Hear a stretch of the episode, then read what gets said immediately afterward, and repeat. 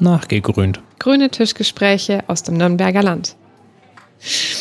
Das Mikro ist an und wir begrüßen euch zu den grünen Tischgesprächen zu unserer allerersten Folge. Thomas hat es gerade schon gesagt, es wird für uns genauso peinlich wie für euch. Und damit starten wir direkt. Was sind grüne Tischgespräche? Genau das wie man sich vorstellt, wir sitzen hier ähm, gemeinsam an einem Tisch mit ganz vielen Snacks. Das sind ja immer das Wichtigste, um uns für die nächsten Stunden zu verköstigen, wo wir auch spannende Themen ähm, haben. Und wer sind wir? Ich bin Bianca, neben mir sitzt mein Mann Thomas. Hallo. Der dankenswerterweise hier die ganze Technik auch übernommen hat. Genau, also das ist auch ähm, wichtig zu erwähnen. Also ich bin auch gerade hier das einzige nicht grüne Mitglied am Tisch und ich darf nur deshalb hier sitzen, weil ich der äh, Technikgnom bin und hier die ganze Technik am Laufen halt. Sonst dürfte ich hier, glaube ich, auch gar nicht mitspielen. Ja, da hast du recht. Genau, ich bin Bianca, ich bin Kreisgeschäftsführerin im Kreisverband Nürnberger Land und gegenüber von mir sitzen Nadine und Aaron. Beides unsere Kandidaten für die Landtagswahl. Nadine auf Platz 15 und Aaron auf Platz 6. Außerdem ist Nadine ähm, Vorstand im Kreisverband Nürnberger Land und Aaron ähm, der Sprecher oder der Ortsvorstand des Ortsverbands Altdorf. Korrekt. Ja. Erstmal hallo euch beiden. Ähm, schön, dass das heute tatsächlich mit euch auch so geklappt hat. Nadine, dich werden wir ja die nächste Zeit noch öfters hören, weil ähm, es ist auch angedacht, dass hier die Moderatoren natürlich ein bisschen durchwechseln und deshalb würde Nadine wahrscheinlich noch öfters bei uns hier auftauchen. Genau. Gutes Übungsfeld heute. Genau. Dann äh, würde ich auch mal gleich sagen, ähm, fangen wir mal ganz locker und lässig an. Ähm, erzählt doch mal ein bisschen von euch so, warum eigentlich hier sich für den Landtag aufstellen, warum Politik, vielleicht auch warum bei den Grünen, ähm, vielleicht auch warum bald nicht mehr bei den Grünen, keine Ahnung. ähm, genau, erzähl doch einfach mal ein bisschen. Hier kommen Fragen, die vorher nicht abgegeben wurden. Nein, das ist überhaupt nicht vorbereitet. Ich muss hier auch noch spontan, spontan, reagieren. Ja, also, äh, wie bin ich denn zu den Grünen gekommen? Ich bin relativ frisch eigentlich noch dabei seit äh, August 2021, also kurz vor der Bundestagswahl eingetreten. Ähm, und ich glaube, so gemessen an meinem Alter, 39, äh, bin ich wahrscheinlich relativ spät überhaupt so zur Politik gekommen. Komme halt aus einem Elternhaus, was nicht so politisch war, ähm, Arbeiterelternhaus. Also vielleicht lag es auch ein bisschen daran und irgendwie hat es mich halt immer nicht so interessiert oder weiß nicht, es hat mich nicht so betroffen oder andere Themen waren halt gerade äh, interessant oder äh, wichtiger im Leben. Naja, auf jeden Fall Klimakrise, Fridays for Future etc. Ähm, irgendwann war halt klar, kann man in der heutigen Zeit überhaupt noch unpolitisch oder nicht aktivistisch sein. Und äh, damit habe ich mich halt mehr mit Politik und mit dem, was eigentlich in der Welt und in Deutschland passiert, äh, beschäftigt. Und dann kurz vor der Bundestagswahl die aus meiner Sicht 2021 sehr wichtig war, weil einfach das Thema Klimakatastrophe und wie bereiten wir uns vor, wie gehen wir um, äh, was können wir verändern, damit wir irgendwie einen lebenswerten Planeten erhalten, war für mich die letzte Bundestagswahl einfach sehr wichtig. Und dann habe ich gedacht, okay, dann trete ich halt mal bei den Grünen ein. Jo. Und Genau, und dann bin ich äh, da mal so zur Veranstaltung gegangen und auf einmal im Mai 2022 war ich dann äh, Sprecherin äh, des Kreisverbandes, äh, weil ich die Hand gehoben habe und dann nicht schnell genug weggelaufen bin. Herzlichen Glückwunsch dazu. Genau, und ähm, das war äh, echt kaltes Wasser und ähm, irgendwie hat das aber dann doch ganz gut funktioniert, auch dank meiner ähm, wirklich sehr unterstützenden VorstandskollegInnen und auch den ganzen Kollegen und Kolleginnen aus den Ortsverbänden. Genau, und jetzt sind wir so schon fast ein gutes Jahr eigentlich oder ein knappes Jahr ähm, schon am Start als Vorstand und ja, Landtagswahl stand an und dann war die Frage, okay, zu unserem Direktkandidaten brauchen wir noch jemanden für die Liste. Und bei den Grünen geht es ja immer um Parität oder äh, darum, auch entsprechend ähm, das Frauenstatut oder äh, Frauen zu unterstützen. Und dann war halt für uns vom Vorstand klar, okay, eigentlich muss auf die Liste dann noch eine Frau, weil wir können nicht zwei Männer ins Rennen schicken in einer feministischen Partei. Das wäre irgendwie strange. Dann wurde ich vorgeschlagen, dann habe ich gesagt, ja, okay, mache ich. Und deswegen bin ich jetzt auf der Liste für den Landtag auf Platz 15 und mal schauen, wo uns das so hinführt. Um jetzt natürlich aber auch die Parität herzustellen, brauchen wir in dem Team fürs Nürnberger Land ja auch noch einen Mann, Aaron. Erstmal kurz zu mir. Mein Name ist Aaron Mühlendick. Ich bin 36 Jahre alt, bin Diakon und Krankenpfleger und habe vor ein paar Jahren noch Pflegewissenschaften studiert. Bei mir war das politische Interesse tatsächlich schon sehr lange sehr stark ausgeprägt, aber die Thematik oder die Entscheidung, dass ich auch wirklich einer Partei und namentlich auch den Grünen beitrete, hat sich erst 2021 tatsächlich auch ergeben, als bei uns in Altdorf eine Sandgrube gebaut werden sollte, über, die über 50 Hektar und 35 Jahre lang betrieben werden sollte. Das Ganze führte natürlich bei uns zum am Esstisch mit den beiden Kindern auch zu Diskussionen, weil die davon direkt betroffen waren, auch in ihrem Spielgebiet und in ihrem Erlebnisgebiet. Und die Kinder haben sich dann Buntstifte genommen und Unterschriftenlisten für ihre Freunde gemacht und sind dann durch den Ort gefahren und haben Unterschriften von ihren Freunden gegen die Sandgrube ge gesammelt. Und dann habe ich gesagt, okay, das ist zwar schön und auch toll, dass die Kinder so motiviert sind, aber letzten Endes müssen wir da als Erwachsene auch dagegen äh, antreten. Und dann habe ich mit einem Freund zusammen äh, die Bürgerinitiative gegen den Sandabbau bei Altdorf gegründet und ja, so kam ich dann tatsächlich auch zu den Grünen. Nachdem, wie es halt so ist, ähnlich wie bei Nadine, es war dann Vorstandswahl, zufällig in einem ähnlichen Bereich, zufällig wurde ich vorgeschlagen, dann habe ich gesagt, ja, okay, wenn ich Verantwortung im einen übernehme, kann ich auch für das andere Verantwortung übernehmen. Genau. Und über dieser ganzen Geschichte, nachdem ich eben seit bald 15 Jahren wahrscheinlich noch länger, wenn ich so drüber nachdenke, wahrscheinlich bald 18 Jahre in der Pflege unterwegs bin und immer wieder auch die Probleme in der Pflege erlebe, kam dann auch sehr bald die Überlegung, ob man das nicht politisch angehen könnte. Und der Ort, wo Politik für die Pflege unter anderem gemacht wird, abgesehen vom Bundestag, ist nun mal der Bayerische Landtag. Und nachdem ich da sehr positive Rückmeldungen bekommen habe für die Überlegungen, dachte ich mir, boah, dann kandidiere ich halt mal für den Landtag und versuche die Pflege ein bisschen zu verbessern. Ja, vielen Dank für die Vorstellung von euch beiden. Und dann würde ich sagen, gehen wir doch gleich mal ins Eingemachte und beginnen mit den Fragen. Erste Frage. In Deutschland können wir uns ja zum Glück relativ glücklich schätzen, wie wenig soziale Ungerechtigkeit wir eigentlich haben. Ähm, dennoch gibt es immer wieder Baustellen und was meint ihr jetzt? Wo gibt es da konkret bei uns ähm, Probleme? Wieso sind wir eben nicht frei von sozialer Ungerechtigkeit? Ich denke, äh, gerade jetzt in den Krisen, die sich überlagern und aus meiner Sicht auf jeden Fall auch angefangen mit der Pandemie, hat sich das äh, soziale Ungleichgewicht auch in Deutschland nochmal verstärkt oder sind ähm, viele Probleme, Baustellen und Herausforderungen unterm Brennglas deutlicher sichtbar geworden, die vielleicht in einer Zeit, äh, wo nicht so weltweite äh, globale Themen einfach da sind, gar nicht so auffallen. Aber gerade äh, durch die Pandemie, durch den Angriffskrieg in der Ukraine, äh, unterschiedlichste Themen, die einfach gerade da sind, ist das Ungleichgewicht einfach sichtbarer geworden und hat sich teilweise auch nochmal verstärkt. Also wenn man drauf guckt, die Armutsquote hat jetzt gerade noch mal 16,1 Prozent äh, einen neuen Höchststand erreicht.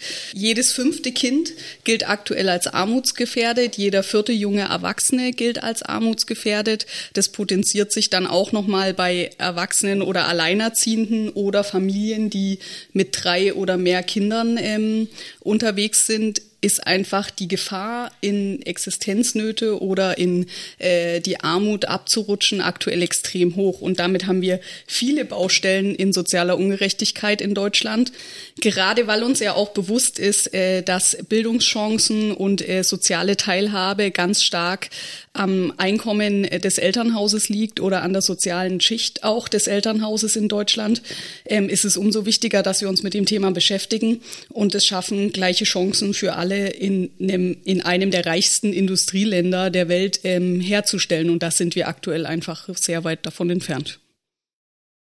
Ja gut, und äh, was natürlich auch sagen muss, ähm, die Situation jetzt mit der Inflation im Moment, also auch durch den äh, Konflikt in der Ukraine, wir haben es ja die letzten Monate gemerkt, die Lebensmittel, äh, Energiekosten sind deutlich nach oben gegangen, äh, ist natürlich äh, wahrscheinlich auch nicht unbedingt ähm, ein Beitrag dazu gewesen, dass das sich verbessert hat, die Situation. Nee, das Problem ist tatsächlich grundsätzlich, wenn man überlegt, wo arm und reich definiert ist, dann wird sehr spannend. Also ich habe das tatsächlich vorher rausgesucht. Als arm gilt man, wenn man unter 1176 Euro netto im Monat hat. Als reich gilt man in Deutschland bereits über 3900 Euro. Das heißt, wenn man jetzt sagt, ich habe 18 Prozent Inflation, Stand Februar jetzt 2023 seit letztem Jahr, dann und ich habe ohnehin nur 1100 Euro netto oder 1200, wenn man gnädig ist, dann verliere ich ja fast 200 Euro meines Gehalts. Das heißt, ich bin ohnehin schon am Minimum und verliere davon nochmal fast ein Fünftel. Das heißt, dass die Leute das Gefühl haben, die Arbeit lohnt sich nicht mehr, ist naheliegend. Also wenn die Spanne zwischen ich gehe Vollzeit arbeiten in einem Niedriglohnsektor oder in einem schlecht bezahlten Sektor ist äh, und ich bin arbeitslos und der Staat übernimmt die Kosten für mich, beispielsweise Mietkosten, dann ist das ein großes soziales Problem. Die Leute haben gar keinen Anreiz mehr, arbeiten zu gehen. Und es ist natürlich auch so, dass wenn ich so wenig habe und ich dann noch so viel verliere verhältnismäßig, dass ich keinen Puffer habe, wo ich sage, okay, da nehme ich was von weg, dass wenn ich 3900 Euro netto verdiene, dann kann ich 20 Prozent dann schmerzt das auch, aber es äh, wird nicht lebensbedrohlich. Dann kauft man vielleicht etwas weniger, dann kauft man vielleicht etwas günstiger, dann geht man vielleicht öfter zum Discounter. Aber die Fixkosten im Leben, die muss man ja erstmal abbilden. Und natürlich, wenn diese Leute, die von Armut betroffen sind, sich dann auch noch von der Politik nicht wahrgenommen fühlen, dann hat man eine ganz schlechte Kombination. Und da steuern wir drauf hin. Das sieht man an den Wählerstimmen, das sieht man an den Gewinnen von gewissen Parteien, wo die Wählerstimmen hinwandern, leider. Aber es ist nicht überraschend, dass die Wählerstimmen sich so verhalten, also dass die Wähler sich so verhalten. Was sagen die dazu? Die Grünen gelten ja immer so als die Partei der Akademiker, die vielleicht so gar nicht ähm, auf die Bedürfnisse der Arbeiterschicht eingehen können. Wie seht ihr das? Also ich glaube, das ist ein Vorwurf in Anführungszeichen, äh, den sich, glaube ich, nicht nur die Grünen äh, gefallen lassen müssen, sondern ähm, generell, wenn man in die Politik schaut, auch in anderen Parteien, ähm, wer äh, entsprechend in den Gremien sitzt und mitbestimmen äh, kann, das sind wir generell stark akademisiert. Also ich glaube, wenn man im Bundestag mal erheben würde, wer tatsächlich mal eine klassische duale Ausbildung gemacht hat ähm, und aus der Arbeiterinnenschicht kommt, ähm, dann wäre das wahrscheinlich sehr erstaunlich. Also ich glaube, das ist nicht nur ein Problem oder eine Herausforderung in unserer Partei. Ähm, hier auf lokalpolitischer Ebene nehme ich das tatsächlich nicht so wahr. Ich finde, da sind wir ein bisschen diverser aufgestellt, auch mit den Hintergründen.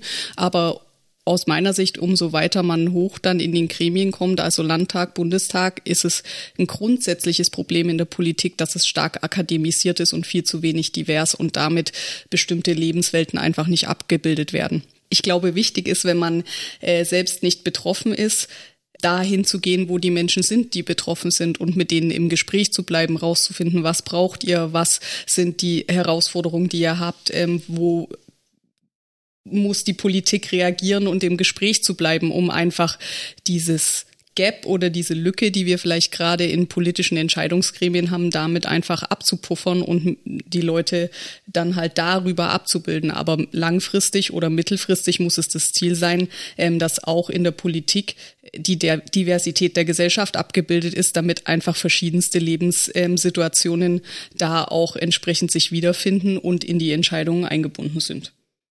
Also ich sehe es tatsächlich ein bisschen anders. Also grundsätzlich stimme ich dir zu. Das, also das ist jetzt kein Widerspruch, sondern eine Ergänzung. Ich erlebe es so, dass die Grünen inzwischen die Rolle der Partei des sozialen Zusammenhalts übernommen haben. Also das, wo man jetzt früher an andere Parteien klassisch gedacht hätte, ähm, ist tatsächlich von meiner Seite zumindest in der Wahrnehmung bei den Grünen gelandet. Also Stichwort Kinderarmut, Stichwort Erhöhung des Kindergeldes. Es ist, also das war für mich auch ganz klar einer der Gründe, zu den Grünen zu gehen, weil ich gesagt habe, da ist ein starkes soziales Profil vorhanden. Aus meiner Sicht kann man das noch stärken, aber das ist ein anderes Thema. Aber ja, es ist natürlich tatsächlich so, dass wenige Menschen aus der Arbeiterschicht in die Politik gehen und in die Politik streben. Das hat auch einfach aus meiner Erfahrung, aus der eigenen Schichtdiensterfahrung viel mit Arbeitsrhythmus zu tun. Wenn ich einen körperlich und geistig sehr anstrengenden Job habe und eventuell auch noch Schichtdienst arbeite, dann ist für Abendtermine häufig gar kein Raum. Wenn die Abendtermine dann noch häufig in die Nacht gehen und man am nächsten Tag wieder frisch und fit auf der Matte stehen muss, um weiter körperlich und geistig anstrengende Arbeit zu leisten, dann ist das nicht der Ort, nach dem man strebt, sondern dann ist der Ort, nach dem man strebt, vielleicht das Sofa. Nicht, weil man bequem ist, sondern einfach, weil man sonst den Alltag nicht schafft. Was für mich einfach auch ganz wichtig ist, ist, dass die soziale Gerechtigkeit beibehalten bleibt, weil ich glaube, dass wenn wir das verlieren, oder ich bin mir sicher, dass wenn wir das verlieren, dass wir uns als Gesellschaft noch weiter voneinander entfernen und weiter in Stämme zerfallen, die nicht miteinander an einem Strang ziehen, sondern gegeneinander kämpfen und wo die Verteilungsungerechtigkeit auch höher wird. Also wenn man sich das in Amerika beispielsweise anschaut, dass Krankenversicherung kein Selbstverständnis mehr ist, gleichzeitig die Leute aber von ihrem Geld, was sie verdienen, nicht leben können, dann muss ich sagen, das ist sicherlich auch Teil der politischen Problematik in Amerika.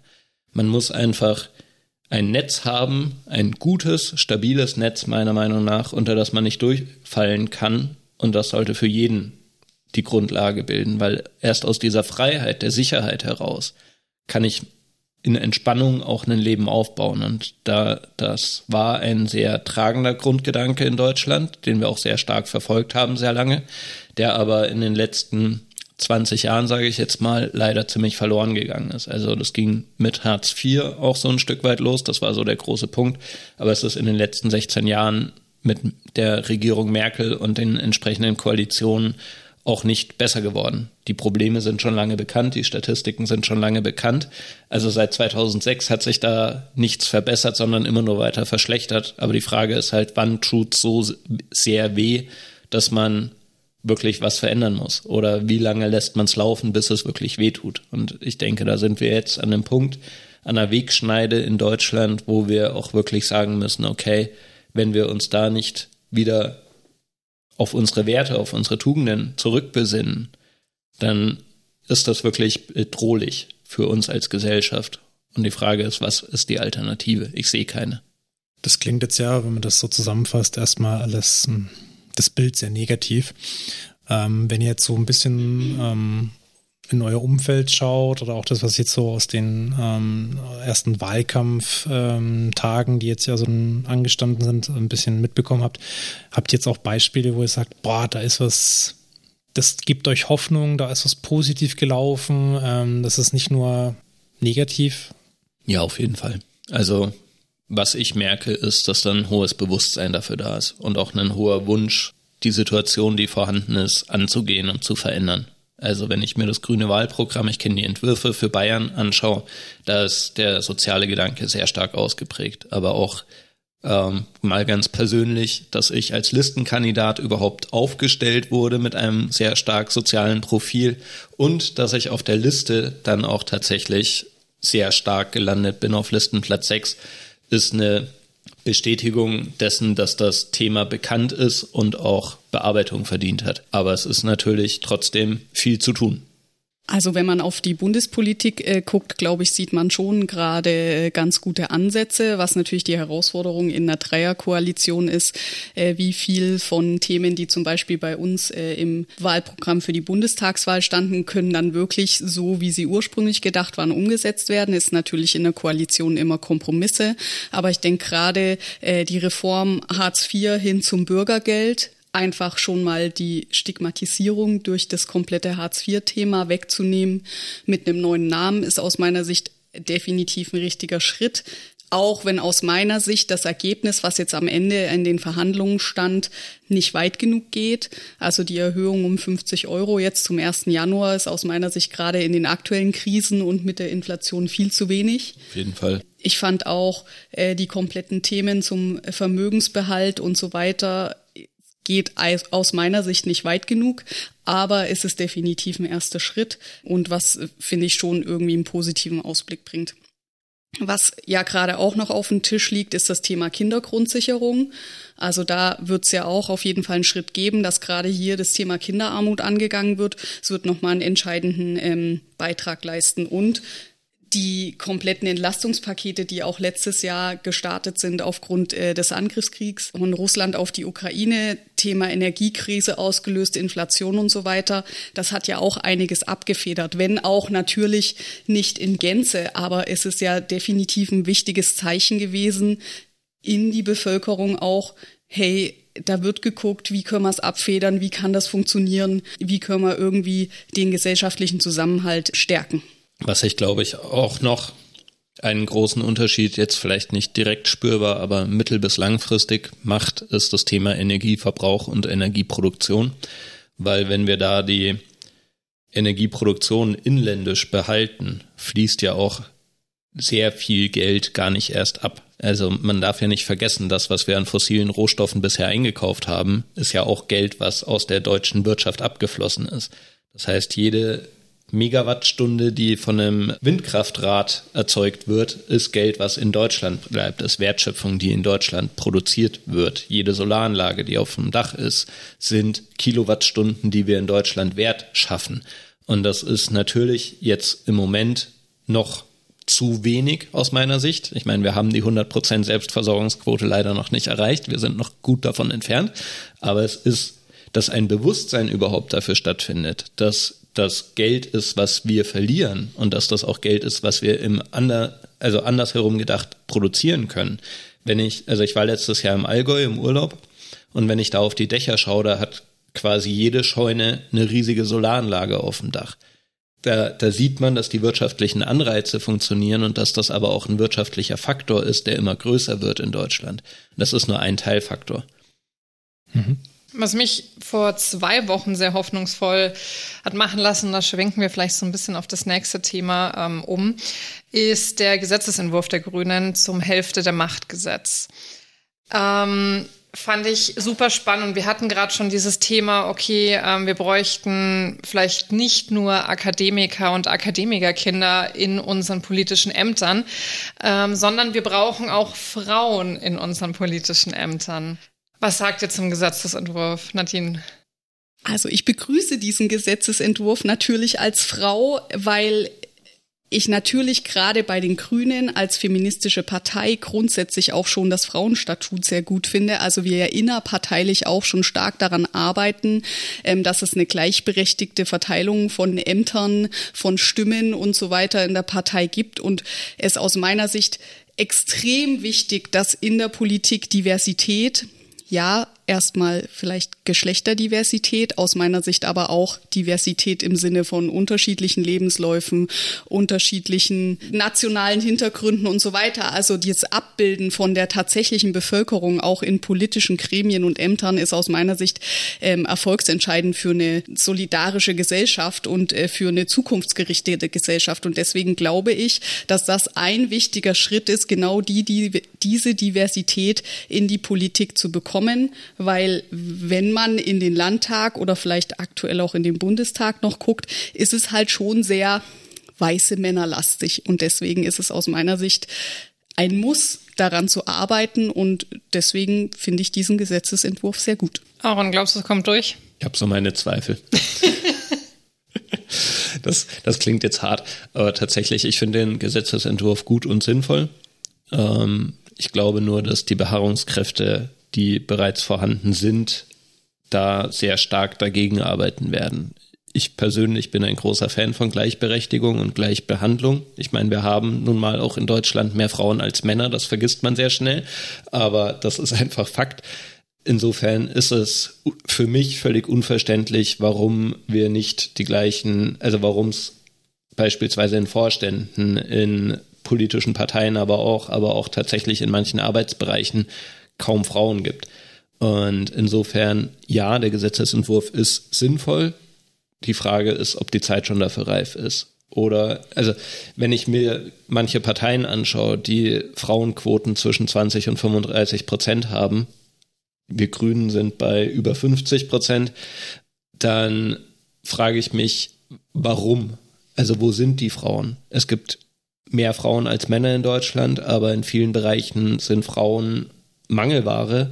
Und die Frage ist, was sind die Hintergründe davon? Also, wenn man solche Gesetzesentwürfe anstrebt, dann würde ich auch es begrüßen, wenn man sich auf die Ursachenforschung mal macht oder auf die Ursachensuche. Ich denke, da gibt es entsprechende Studien dazu. Aber es ist ja so, also es ist ja nicht so, dass die Frauen alle zu Hause sitzen und auf die Kinder aufpassen. Aber Frauen übernehmen Verantwortung, aber halt in anderen Bereichen. Und die Frage ist, was ist insbesondere bei der politischen Frage jetzt natürlich die der Hinderungsgrund, dass Frauen es entweder gar nicht versuchen oder wenn sie es versuchen, irgendwann sagen, diese Chose, diesen Weg, diese Aktion ist nicht meins, ähm, da engagiere ich mich lieber in anderen Ehrenämtern. Nichts anderes ist Politik ja in vielen Bereichen. Es ist ein Ehrenamt, meistens auch noch unbezahlt. Und die Frage ist halt, sollte man nicht auch die Mental Load Problematik beispielsweise mal angehen, dass Frauen halt einfach sehr viel Verantwortung für sehr viele Menschen übernehmen in ihren sozialen Netzwerken und deshalb auch nicht, häufig nicht die Kraft und die Zeit haben, dann auch noch ein neues Fass aufzumachen und allgemein die Verantwortung übernehmen zu wollen oder zu können. Ich weiß es nicht. Was jetzt ja ähm, jetzt in den letzten Tagen sehr aktuell war, ist ja der von unserer Außenminister Annalena Baerbock äh, vorgeschlagen oder dieses Aktionspapier vom Auswärtigen Amt, was ja mit dem Begriff des feministischen Reflexes jetzt sehr stark in ähm, Assoziation gebracht wird. Zumindest dieser Begriff fällt in Zusammenhang immer sehr gerne. Und in diesem Aktionspapier wird unter anderem ähm, darauf verwiesen, dass eben diese historisch gewachsenen Machtstrukturen aufgebrochen werden sollen. Und tatsächlich ist ja das auch, wenn man, was jetzt bisher darüber bekannt ist, so, dass aktiv die Mitarbeiter des Auswärtigen Amtes äh, massiv geschult werden sollen in Ansatzpunkten von feministischen Themen, also dass sie nicht nur eine Kompetenz aufbauen, was das Thema betrifft, sondern auch eine Sensibilität für das Thema. Und die Reaktion in der Öffentlichkeit ist jetzt sehr gespalten, weil auf der einen Seite sagen welche, es geht ihnen nicht weit genug und viele sagen aber auch, dass das im Prinzip vollkommen Humbug ist. Merkt man daran nicht auch so ein bisschen vielleicht dieses, äh, wie schon angesprochen, diese auf der einen Seite hemmenden Strukturen, dass man eigentlich äh, gewohnt ist, nicht verlassen möchte und gleichzeitig dadurch auch dieses Problem nicht anerkennen möchte, dass man die Gleichberechtigung zwar sich immer vor Augen führt, dass man sie haben will, aber doch nicht irgendwie umsetzen kann und will? Also ich glaube, die Herausforderung bei dem Thema ist, dass über die feministische Außenpolitik und auch den feministischen Reflex, der jetzt seit ein paar Tagen durch die Presse geistert, ähm, das aktuell also direkt auch ähm, populistische Reflexe hervorruft. Und das ist halt einfach ein Symptom von einem sich selbst erhaltenden System. Also wir sind halt in einem patriarchalen System, das männliche Machtstrukturen aufrechterhält und die historisch über Jahrhunderte gewachsen sind. Und natürlich ist es die Basis davon, dass Menschen hauptsächlich Männer, die in diesem System erfolgreich geworden sind ähm, und erfol oder aktuell erfolgreich sind, natürlich dafür kämpfen, dass sie ihre Macht erhalten. Und damit wird das System halt gestützt und ruft halt direkt ähm, Abwehrreflexe beim Thema feministischer Reflex oder feministische Außenpolitik hervor, weil wenn ich als Mann im System gerade erfolgreich bin und ähm, darüber gesprochen wird, mehr Frauen oder auch mehr andere marginalisierte Menschen in Machtstrukturen zu bringen, dann frage ich mich ja direkt automatisch, was bedeutet das für mich und ist dann mein Platz weg? Und dann ist natürlich direkt der Selbsterhaltungstrieb da. Ich muss das patriarchale Machtsystem stützen, damit ich auch selber meinen Platz behalten kann. Und das ist einfach das, was wir aktuell bei vielen feministischen Diskussionen ähm, oder auch Gleichberechtigungs- oder Gerechtigkeitsdiskussionen einfach sehen dass das aktuelle System darauf ausgelegt ist, sich selbst zu erhalten und äh, gute Ansätze direkt im Keim zu ersticken. Ist es dann jetzt so, also das jetzt kommt mir vielleicht ein bisschen komisch, wenn, wenn die Frage irgendwie so von einem einen Geschlecht zum anderen Geschlecht kommt, aber Habt ihr beide, also Nadine und Bianca, jetzt schon selber Erfahrungen mit quasi diesem Thema gemacht, dass ihr ungleich behandelt wurdet, einfach aufgrund eures Geschlechts? Wenn man sich in diesem gesellschaftlichen System bewegt als Frau, oder wenn Frau sich bewegt in diesem gesellschaftlichen System, dann bleibt es einfach nicht aus, äh, diskriminiert zu werden logisch in meinem beruflichen Umfeld mehrfach ähm, schon direkt, ähm, als ich mit meiner Ausbildung fertig war, damals im Einzelhandel, ähm, bin ich relativ jung vorgeschlagen worden oder äh, sozusagen sich die Gelegenheit ergeben, dass ich Filialleitung da machen konnte. Und das war halt ein sehr konservatives Unternehmen und auch ein sehr konservativer Verkaufsleiter, der die Entscheidung da getroffen hat, wie die Filialen besetzt werden. Und zu der Zeit, das war 2005, waren von 60 Filialen vielleicht fünf bis acht mit Frauen als Filialleitung besetzt. Und ich war damals 21 und die Filiale, in der ich war, war halt dann führungslos. Und ja, dann musste ich mir halt ein mehr oder weniger angenehmes Gespräch gefallen lassen, ob ich mir das denn mit 21 schon zutraue und als junge Frau und überhaupt. Und ich glaube, dass das ein Mann im gleichen Alter nicht so hätte beantworten müssen. Und ja, eigentlich begleitet mich das quer durch mein Berufsleben. Die Herausforderung ist halt, dass ich es selber oft nicht wahrnehme, weil ich ja selber in dem System groß geworden bin und ja selber genau die gleichen Muster verinnerlicht habe.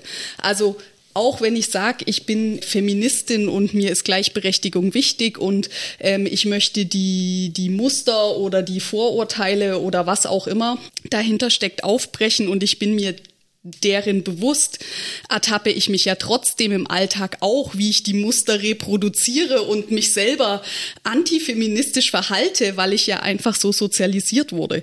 Und das ist glaube ich, die große Herausforderung, auch in dem System dafür einen Blick zu haben. Auch als Frau fütter ich jetzt gerade das System oder lohnt sich jetzt in den Kampf einzusteigen und was zu machen? Und das ist halt immer die Herausforderung, wenn man als Frau aufsteht und laut wird und dagegen kämpft, dann hat's halt im Zweifelsfall auch negative Folgen mit. Ich krieg die Beförderung nicht, ich werde nicht ernst genommen etc. Und das ist halt immer die Entscheidung, die man als Frau treffen muss. Lohnt es sich in diesen Kampf in dem Moment einzusteigen oder habe ich dann eigentlich die Nachteile davon? stimme ich dir zu 100 Prozent zu. Also gerade dieses Beispiel, wo du gesagt hast, ich wurde mit 21 gefragt, ob ich mich überhaupt bereit dafür, ob diese Verantwortung zu übernehmen. Und wie du sagst, diese Denkstrukturen hätten bei mir, glaube ich, schon ausgelöst, so, dass ich mich mit 21 gefragt hätte, ich glaube, ich bin da gar nicht dazu bereit. Also ohne, dass jemand das an mich herangetragen hätte. Und ich muss auch sagen, da hat sich so in den letzten fünf Jahren, glaube ich, auch bei mir extrem viel getan. Vor fünf Jahren habe ich nämlich geschworen, ich wurde noch nie ungleich behandelt aufgrund meines Geschlechts. Aber erst durch ja Bücher, durch Podcasts, durch das, was ich mittlerweile durch Feministen ne, Feministinnen lerne, sehe ich jetzt erstmal, was überhaupt um mich herum passiert, wo diese Ungleich oder dieses ja Ungleichbehandlung, äh, diese Ungerechtigkeit, wo die überhaupt überlauert, sage ich mal. Ähm, das habe ich vorher überhaupt nicht wahrgenommen. Also jetzt auch im wissenschaftlichen Umfeld musste ich das tatsächlich erleben. Ich werde hier nicht ins Detail gehen, aber es, es war definitiv der Fall, dass ich dort als Frau einfach benachteiligt wurde. Und da ist es schon, wo ich bei ganz vielen Dingen mittlerweile mir denke, warum wurde ich da vielleicht nicht früher drauf hingestoßen oder warum ist das überhaupt so? Und da bin ich auch wirklich bei dieser, ja, Erhaltung des Systems. Also das System erhält sich da immer so ein bisschen selbst. Aber ja, wirklich total spannend, wenn man mal wirklich die Augen offen hält und vielleicht schon drauf geschubst wird, wie die Situation ist. Vor mir liegt gerade ein Buch, ähm, Alte weiße Männer von Sophie Passmann. Ich liebe es persönlich. Ich liebe auch, wie Sophie Passmann schreibt. Und dieses Konzept alte weiße Männer. Was, was verbindet ihr damit? Ah, und du hast vorhin schon so gezuckt. Ich zucken, auf keinen Fall. Bist du etwa ein alter weißer Mann? Nein, ich glaube, das Problem ist tatsächlich vielschichtig wie so viele Themen. Also alte weiße Männer ist natürlich tatsächlich ein Thema, weil das halt, wie ihr schon gesagt habt, und da glaube ich, habt ihr auch völlig recht, es sind selbsterhaltende Systeme. Die Frage ist tatsächlich nur, warum sind diese Systeme so, wie sie sind? Also ich habe mal einen sehr nachvollziehbaren Ansatz gelesen von einem Psychologen, der gesagt hat, Männer müssen erfolgreich sein. Das ist das, was Männer, Mann sein zu einem nicht unerheblichen Teil ausmacht, was auch Attraktivität für Frauen zu einem nicht unerheblichen Teil ausmacht. Die Idee dahinter war, wenn ich mich richtig erinnere, dass Männer keinen intrinsischen Wert gesellschaftlich haben. Also Kinder haben einen intrinsischen Wert, weil sie Kinder sind. Frauen haben einen intrinsischen Wert, weil sie potenziell die Gesellschaft erhalten können. Das ist vielleicht etwas platt und wahrscheinlich gebe ich das jetzt auch nicht hundertprozentig korrekt wieder. Aber was ich sehr nachvollziehbar fand, auch aus meinem eigenen Erleben, ist, dass man als junger Mann insbesondere sich seinen Wert selber schaffen muss. Eben weil man sagt, okay, ich muss erfolgreich sein, weil man sich überlegt, die Anzahl an Angeboten, an Hilfsangeboten für Frauen ist deutlich höher als die Anzahl an Hilfsangeboten für Männer. Die Reaktion mit hilfsbedürftigen Frauen ist deutlich umfassender, beispielsweise bei Trauerfällen, als die für Männer. Und die Frage, die dahinter steht, ist natürlich auch in beide Richtungen. Ihr sagt, völlig korrekt aus meiner Wahrnehmung, ähm, ihr erlebt Patronismus, also quasi Frauen, ich muss mich quasi, ich muss mich behaupten, ich muss mir die Frage stellen, ob ich überhaupt einen Platz habe, ob ich überhaupt den Wert habe.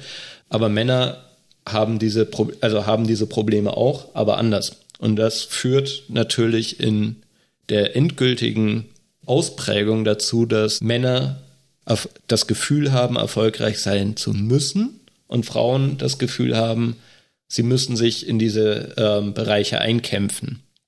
Oder eben auch die sich immer die Frage stellen, bin ich denn, also habe ich, wie ist denn mein Wert? Wo ist denn meine, mein Say? Wo ist denn mein Platz auch?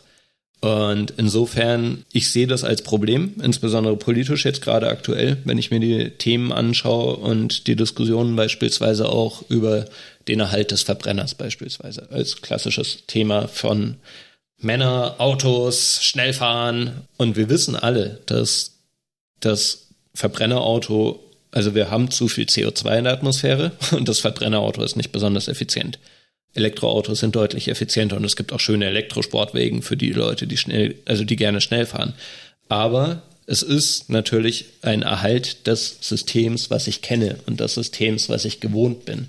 Und diese Sorge, dass ich drum kämpfen muss gegen die Veränderung, das ist was zutiefst Menschliches, aber es ist auch ein Problem, wenn ich sehr viel Macht bei sehr klassischen Strukturen habe, die dann notwendige Veränderungen blockiert. Und ich glaube, dass sich das in sehr vielen Bereichen widerspiegelt.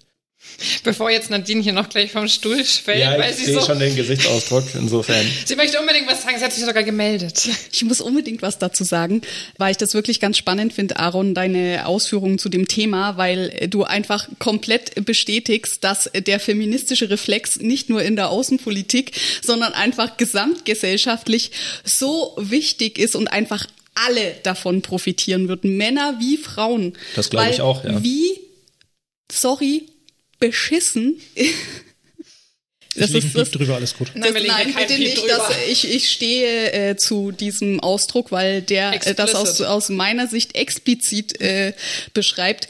Wie beschissen ist bitte ein System, in dem die Geschlechterstereotype so verstärkt werden, dass A, Männer finden, sie bekommen in bestimmten ähm, psychologischen Ausnahmesituationen wie Trauerfällen oder was auch immer nicht genügend Unterstützung und müssen sich ihren Wert erkämpfen äh, durch irgendwie Wirtschaftlichen extre- Erfolg. Wirtschaftlichen Erfolg und extrem männliches Verhalten, wie auch immer man das definiert. Und auf der anderen Seite äh, Frauen in Rollenstereotypen festhängen, die irgendwie extrem vielleicht mit Care-Arbeit oder ich muss mich kümmern und um mich muss sich gekümmert werden, äh, festhängen und damit eigentlich das komplette Potenzial in der Gesellschaft nur bedingt ausgeschöpft wird, weil einfach alle in diesen Barrieren festhängen. Und deswegen brauchen wir einen feministischen Reflex und das nicht nur in der Außenpolitik. Ja, die Frage ist, ob das, ob die Wortweise optimal ist mit feministischer Reflex, ob man das Konzept nicht auch hätte anders nennen können, aber einen, einen inklusiven Reflex, weil es geht ja tatsächlich um mehr als nur Frauen. Definitiv. Insofern, aber ich habe auch Rollenstereotype erlebt. Ich meine, ich bin seit 2006 hauptberuflich Pflegefachkraft und in der Ausbildung. Und du bist nicht schwul, oder? Ja, richtig. Danke für das Stereotyp. Nein, und ich bin auch kein Arzt. Das waren die zwei häufigsten Erwartungshaltungen. Da kommt der Arzt oder da kommt der homosexuelle Pfleger. Und das ist einfach, das Problem ist, glaube ich, dass wir Menschen dazu neigen, in Schubladen zu denken. Das macht das Leben erklärbar, das macht das Leben verständlich und leicht. Und dementsprechend sind Frauen halt, wie du sagst, für den Haus, Heimat und Herd verantwortlich und die Männer sind zum Jagen vom Bison verantwortlich. Aber es ist keine gesunde Haltung mehr. Also die Welt heutzutage ist komplex und die Welt ist hochkomplex. Ich erlebe es so, dass man eigentlich als Paar, in welcher Konstellation auch immer, als Duo zusammen gegen die Außenwelt arbeitet, dass man sagt, okay, ich schaffe mir einen inneren sicheren Hafen und man stützt sich gegenseitig und versucht mit den Unwirren oder Wirren des Lebens umzugehen. Und das ist das, was, glaube ich, bei solchen Diskussionen, wenn die sehr schnell ähm, ideologisch geprägt werden, leider häufig verloren geht, dass es nicht sehr um das Mann gegen Frau, Feministen gegen alte weiße Männer oder sonst was geht, sondern dass es eigentlich eine gesellschaftliche Frage ist, wie schafft man es als Gesellschaft, einen Zusammenhalt zu schaffen und wie schafft man es als Gesellschaft, nicht in Stämme zu zerfallen, weil das ist das eigentliche Risiko aus meiner Sicht. Und auch das Risiko an solchen populistischen Aussagen, wie sie jetzt auf den feministischen Reflex gefolgt sind, dass das Auswärtige Amt sagt, okay, 27 Prozent unserer äh, nur 27 Prozent unserer Führungskräfte sind weiblich. Und das ist, das bildet nicht unsere Realität ab, das ist ein völlig nachvollziehbarer Gedanke und auch ein völlig konsequenter Gedanke. Es hat natürlich auch eine hohe, einen hohen Machtfaktor. Also wenn man an Länder denkt wie die Klassiker Afghanistan, Irak, Iran, aber auch tatsächlich an den asiatischen Raum, China beispielsweise. Gesellschaftszugehörigkeit ist immer eine Machtfrage. Also wenn man sich anschaut, wie das mit den Uiguren in China passiert, deren Gesellschaftszugehörigkeit in Frage gestellt wird, die in Umerziehungslager gesteckt werden, um eine Gesellschaftszugehörigkeit zu erlangen, dann ist das natürlich eine ganz klassische Machtfrage. Und insofern stelle ich mir halt die Frage, okay, wo bewegen wir uns dahin als innerdeutsche Gesellschaft? Aber auch, können wir denn tatsächlich auch Gesellschaften positiv beeinflussen? Also wenn ich an den Iran denke, jetzt gerade tagesaktuell, wie krass da die Regierung gegen die eigenen Leute vorgeht, nur weil die Frauen, also ein Kernthema des Ganzen ist ja das Tragen des Hijab. Das ist also, wieder der Audiokommentar. Ähm, Nadine macht ein großes Nicken, das eine ja ein abwägendes Gesicht, ja, genau. eine skeptische Kopfbewegung. Es ist Danke. auch es ist auch eine große Rollenfrage zwischen Männern und Frauen. Und ich habe eine Schülerin oder ich habe mehrere Schüler aus dem Iran, aber tatsächlich auch eine Schülerin, die mir das auch tatsächlich im Gespräch äh, bestätigt hat diese Frage, muss ich ein Kopftuch tragen? Und wenn ja, wie muss dieses Kopftuch getragen werden? Entscheidet darüber, ob ich zur Gesellschaft dazugehöre, also quasi ob ich Insider bin oder ob ich Outsider bin. Und das ist natürlich im Moment, gerade in dieser Zeit der vielen Krisen, verstehe ich, dass diese populistischen Reflexe auch tatsächlich als Reaktion aufkommen weil die Leute sagen, ja, das jetzt auch noch, diese komplexen Themen jetzt auch noch, können wir nicht einfach mal was so lassen wie bisher. Aber es ändert halt nichts dran, dass die bisherige Probleme, also dass, dass es bisher problematisch war und dass man es trotzdem auch angehen muss. Aber es ist schwierig und es bleibt schwierig in vielen Bereichen. Als Lösungsstrategie ist ja immer so die Frauenquote. Einfach mal in die Runde gefragt. Thomas, du darfst auch antworten. Frauenquote, ja oder nein? Ja. Hättest du mich vor meinem 25. Lebensjahr gefragt, nein, heute sage ich eindeutig ja. Zwingend notwendig, um Veränderungen hinzukriegen. Thomas? Ich, ich würde jetzt gerne derjenige sein, der die Aussage verweigert. Nein, der stolz sagen kann, dass wir sie nicht brauchen, weil eine Frauenquote eigentlich wieder dessen ist, was wir in der Gesellschaft, glaube ich, haben wollen, nämlich eine, dass Menschen aufgrund ihrer Fähigkeiten ähm, beurteilt werden. Aber oh, oh, Nadine explodiert gleich. tatsächlich ist es einfach so, und das, das äh, habe ich halt auch selber schon mitbekommen, ist, dass das oft nicht der Fall ist. Und leider muss man sagen, dass unsere Gesellschaft sowas wie eine Quote braucht, um einfach mal auch zu erkennen, dass Fähigkeiten, glaube ich, nichts mit äußerlicher Form zu tun hat. Darf ich noch kurz was sagen, bevor Nadine explodiert? Gerne. Ich habe noch meine Antwort nicht gesagt. Entschuldige bitte. Also ich sag ja. Aaron, bitte. Ich glaube, dass man erst erkennt, was man bisher vermisst, wenn es tatsächlich da ist. Das ist häufig so, dass Dinge, also die Vielfältigkeit, die man nicht vermisst oder die man nicht kennt, vermisst man auch nicht. Und ich glaube, dass gar nicht bewusst ist. Also ich kenne das aus der Pflege andersherum. 83 Prozent der Pflegenden sind weiblich. Und ich erlebe es so, dass ich als Mann häufig darauf angesprochen wurde von meinen weiblichen Kolleginnen tatsächlich, dass es toll ist, ein gemischtes Team zu haben, weil dadurch Sichtweisen und Bilder und ähm, Rollen auch abgebildet werden können, die vorher nicht abgebildet werden konnten bei rein weiblichen Teams. Jetzt ist für mich die Frage ja, warum sollte das andersrum bei rein männlichen Teams nicht auch so sein? Also wo wäre der Verlust, aber was verlieren wir, dass wir uns den Gewinn nicht holen? Also das ist für mich einfach keine Frage. Wenn wir es als Gesellschaft nicht hinkriegen, von alleine mit Goodwill, dann muss es halt vielleicht leider die Quote sein. Aber vielleicht, wenn die Quote kommt, stellen wir fest, hey, das klang viel komischer und das klang viel machtverlierender, als es sich tatsächlich in der Praxis abgebildet hat. Und wir haben stattdessen Gewinne gemacht, die wir gar nicht sehen konnten, weil wir gar nicht damit rechnen konnten. Ich möchte noch was zu dem Kompetenzthema und der Frauenquote sagen, weil ich glaube, das ist ein totaler Irrglauben, der mit dem Begriff oder dem Thema Frauenquote immer automatisch im Raum steht oder einhergeht. Zu sagen, wenn eine Frauenquote da ist, würde nicht mehr kompetenzbasiert eine Position besetzt werden, dem möchte ich einfach vehement widersprechen, weil es geht ja darum, ich habe mehrere BewerberInnen mit gleicher Kompetenzlage. Also die Frau ist mindestens genauso kompetent oder vielleicht sogar kompetenter als die männlichen Bewerber. Und durch die Frauenquote wird einfach die kompetente Frau, die genauso kompetente Frau eingestellt und nicht, naja, da ist halt irgendeine random Frau und wir haben halt eine Frauenquote und die stellen wir jetzt ein, komplett egal, was die für eine Kompetenz hat. Und das ist einfach dieser Irrglaube. Wir wollen, dass gleich kompetente Frauen die gleiche Chance auf die Position haben, auf die Macht haben. Und das erreichen wir halt einfach aktuell nur mit einer Frauenquote, weil es einfach wissenschaftlich erwiesen ist, dass in Einstellungsprozessen, in Beförderungsprozessen der Mensch, und das ist sowohl bei Männern als auch bei Frauen so, eher nach dem Gleichen sucht also in Thomas, würde eher einen Thomas befördern oder einen Thomas einstellen.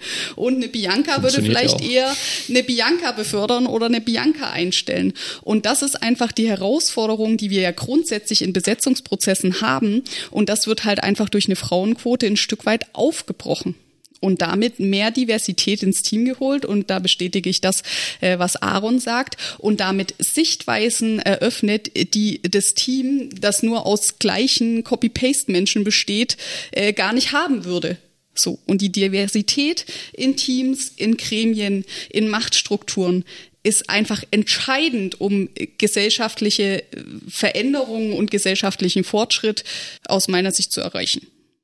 Was ich jetzt in dem Kontext total interessant finde, auch tatsächlich, also nochmal kurz zur Erwähnung, also ich meinte nicht mit meinem Kommentar, dass Frauen jetzt wegen der Frauenquote eingestellt werden, weil sie nicht qualifiziert sind, sondern man hat sie vorher nicht eingestellt, obwohl sie qualifiziert haben, aber es nicht sind. Aber äh, worauf ich jetzt hinauf will, was ich jetzt nämlich interessant finde, ist, ich komme ein bisschen ja aus der mathematischen Ecke und ähm, tatsächlich hat man lange Zeit ja auch diesen Kontext verfolgt, dass man Mathematik rangezogen hat für Problemstellungen, wenn man gesagt hat, man wollte diesen, ich sag's mal, diesen Bias, also diese ähm, Vorurteile des Menschen rausnehmen aus dem System. Und jetzt hat man KIs zum Beispiel dahingehend trainiert, äh, bei Bewerbungsprozessen zu unterstützen.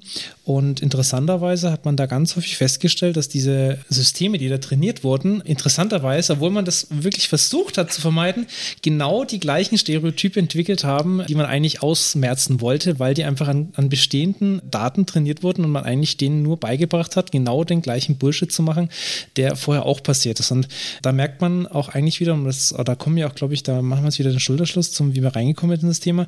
Wir leben in einem System, das was sehr, sehr lange weniger lang, glaube ich, als viele Menschen denken, aber was schon sehr lange jetzt sich einfach eingebrannt hat und wir tun uns da alle, alle, die wir hier drin sind, schwer da rauszukommen. Okay, aber lass uns noch mal einen Schritt zurückgehen. Brauchen wir dann einfach nur mehr Engagement in den politischen Ämtern von jedem Einzelnen, dass man sich wirklich politisch einfach ja mehr einbringt? Ich glaube, das Problem geht weiter. Also wenn man sich anschaut, wie die Sozialberufe oder die sozialen Angebote ausgestaltet sind, dann ist das halt deutlich zu wenig. Also ich muss da immer an einen großen Klinikträger hier in der Gegend denken, der einen äh, Kindergarten hat, der ab 6 Uhr in der Früh aufhat oder sogar noch früher, 5.30 Uhr.